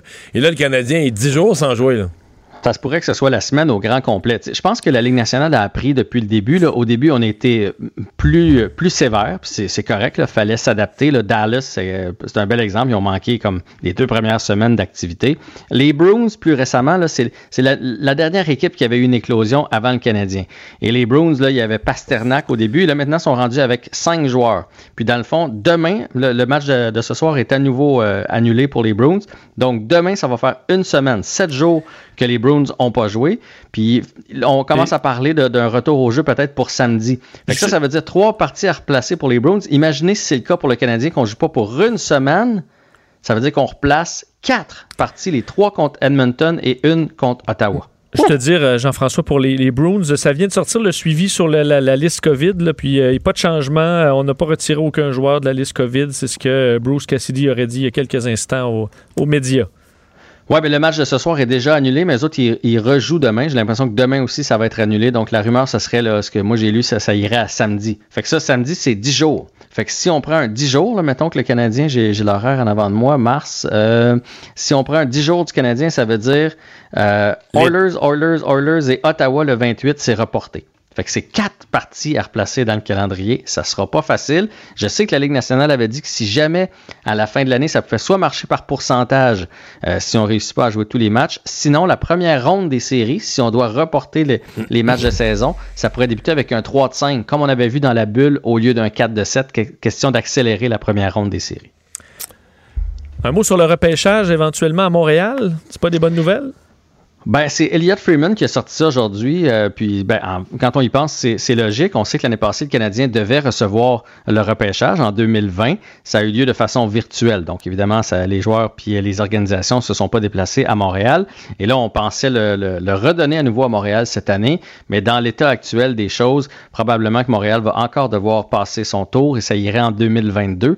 Euh, avec les frontières qui sont fermées, avec l'avancement de la vaccination aux États-Unis par rapport au Canada, c'est tout à fait logique et compréhensible de commencer à se dire que en juillet ou en juin, ce serait plus facile d'organiser ça du côté des États-Unis. Donc, Montréal sauterait encore son tour.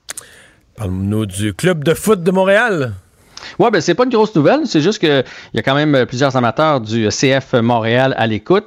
On savait qu'il allait jouer deux parties euh, hors concours avant de débuter la saison. Tout ça va avoir lieu en Floride. Donc c'est le 8 et le 11 avril. Ils vont jouer contre deux équipes de la USL. Donc, c'est comme la deuxième ligue en importance aux États-Unis. Mais de toute façon, c'est, le résultat du match dans, ce, dans un, match comme celui-là n'est pas vraiment important. Là. C'est, l'important, c'est de trouver la chimie d'équipe. Surtout que là, nouvel entraîneur, il y a eu énormément de changements dans le personnel, dans les joueurs, dans les stratégies probablement. Fait que ces deux parties-là vont servir à, à peaufiner en vue du début de saison qui a lieu contre Toronto. Il y a des fans de baseball montréalais qui, euh, qui s'excitent un peu. Le gouvernement du Québec qui n'est pas fermé à l'idée de financer le projet des Bronfman. Oui, ben, j'ai écouté le point de presse euh, tantôt pour avoir des nouvelles, euh, comme, comme tout le monde. Bien content que les secondaires 5 puissent recommencer l'école, 4 et 3e secondaire aussi. Mais j'étais surpris d'entendre François Legault dire qu'il était ouvert à une aide pour le stade olympique dans le bassin Peel. Évidemment, il a posé un paquet de conditions, mais il n'a pas fermé la porte. Euh, mais donc, la première condition, c'est que il est prêt à mettre l'argent que le baseball rapporterait. exact. Puis ça, c'est logique. Mais moi, j'ai un, tant qu'il n'y a pas d'équipe, j'ai un gros, gros doute à lancer ça comme projet. Je pense que on pourrait commencer dans le stade, puis dans le stade olympique actuel. Ben, est-ce que le stade actuel est assez bon pour une demi-équipe, pour une équipe en garde partagée? Ben là, pour 40 matchs, pour tester l'affaire, tout d'un coup que ça fonctionne pas. Puis ça, c'est pas fait. En plus de ça, l'association des joueurs est pas d'accord parce que les familles, où est-ce qu'ils vont le, ils vont s'établir où eux autres? C'est l'équivalent de jouer le trois quarts de la saison, dans le fond, sur, sur la route. Fait que l'association est pas d'accord. Puis il parlait des impôts aujourd'hui qui vont retourner à l'État, si jamais tu une équipe de baseball. Sauf que S'ils sont domiciliés à Tampa Bay, ces joueurs-là, est-ce qu'ils vont payer l'impôt ici ou là-bas? Fait qu'il y a beaucoup, ben, beaucoup de questions à se poser. Là, je vais y penser. L'impôt est plus élevé en Floride, en Floride, au Canada, en Floride, au Québec? Je vais y penser jusqu'à demain. Salut, merci beaucoup, Jean-François. À demain en espérant des matchs. Salut. On s'arrête. Pour une écoute en tout temps, ce commentaire de Jean-François Barry est maintenant disponible dans la section balado de l'application et du site cube.radio. Tout comme sa série balado, Avantage numérique. Un magazine sportif qui aligne entrevue avec tous les acteurs du monde du sport. Cube Radio. William et Sébastien ont enfin trouvé le condo de leur rêve. Ils l'ont acheté avec l'aide d'une courtière immobilière recommandée par Confia. Parmi les courtiers qui leur ont été proposés, William et Sébastien ont choisi de faire affaire avec Hélène. Elle connaissait bien le quartier et d'emblée, elle a compris leurs besoins. Ça a tout de suite cliqué. Mais quand même pas autant qu'entre William et Sébastien. Confia, on se dédie à l'espace le plus important de votre vie. Confia fait partie d'Espace Proprio, une initiative de Desjardins. autres. Mario Dumont, un vent d'air frais. Pas étonnant que la politique soit sa deuxième nature. Vous écoutez Mario Dumont et Vincent Dessureau. Cube Radio. Cube Radio. En direct à LCN. Euh, Mario Dumont dans ses studios de Cube Radio à Montréal. Mario, euh, on est tous interpellés par les féminicides. 17 depuis le début euh, du mois de février dernier. On en a 10-12 habituellement dans une année. Cette femme assassinée, qu'est-ce qu'on peut faire de plus? On sent très bien que le gouvernement a beau dire que c'est une priorité, mais c'est un peu tout le monde qui est concerné aussi. Il y a vraiment deux volets. Il y a un volet gouvernemental, les ressources, les mesures d'aide, que ce soit les euh, maisons d'hébergement pour les femmes, puis on a tous cette, impatience, les fonds qui ont été annoncés par le gouvernement il y a un an, mais les chèques sont pas encore rendus.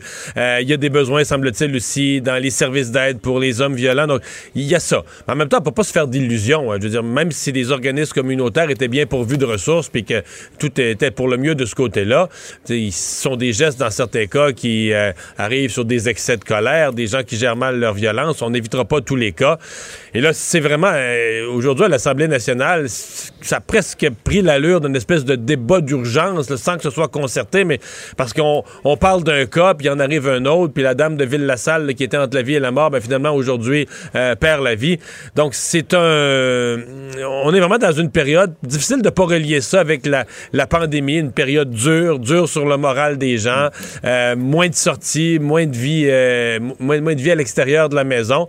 Mais euh, oui, il y a, ça interpelle tous les élus, quoi que ce qu'ils peuvent faire politiquement soit limité. Euh, je pense qu'ils sont, euh, ils se sentent interpellés. Oui, pour les deux, vous l'avez dit, la victime, beaucoup, et aussi les hommes violents, les ressources sont assez limitées, il faut le rappeler aussi. Euh, Mario, ouais, il faut y aller aux ressources. Il faut que les hommes violents soient capables de, de, de, de, se rendre compte ouais. qu'ils sont en train de déraper et se disent, ben moi, je ne veux pas aller m'ajouter à la liste des débiles qui vont avoir tué une, une ex-conjointe. Ouais. Mais euh, il ne faut pas qu'on dise tu viendras nous voir dans deux semaines, par exemple. Ça, ou dans, ou dans deux mois, ou dans deux mois. Parce que ou dans, dans deux mois. C'est ce que j'ai entendu aujourd'hui d'un organisme. On a un temps d'attente de deux mois. Oui.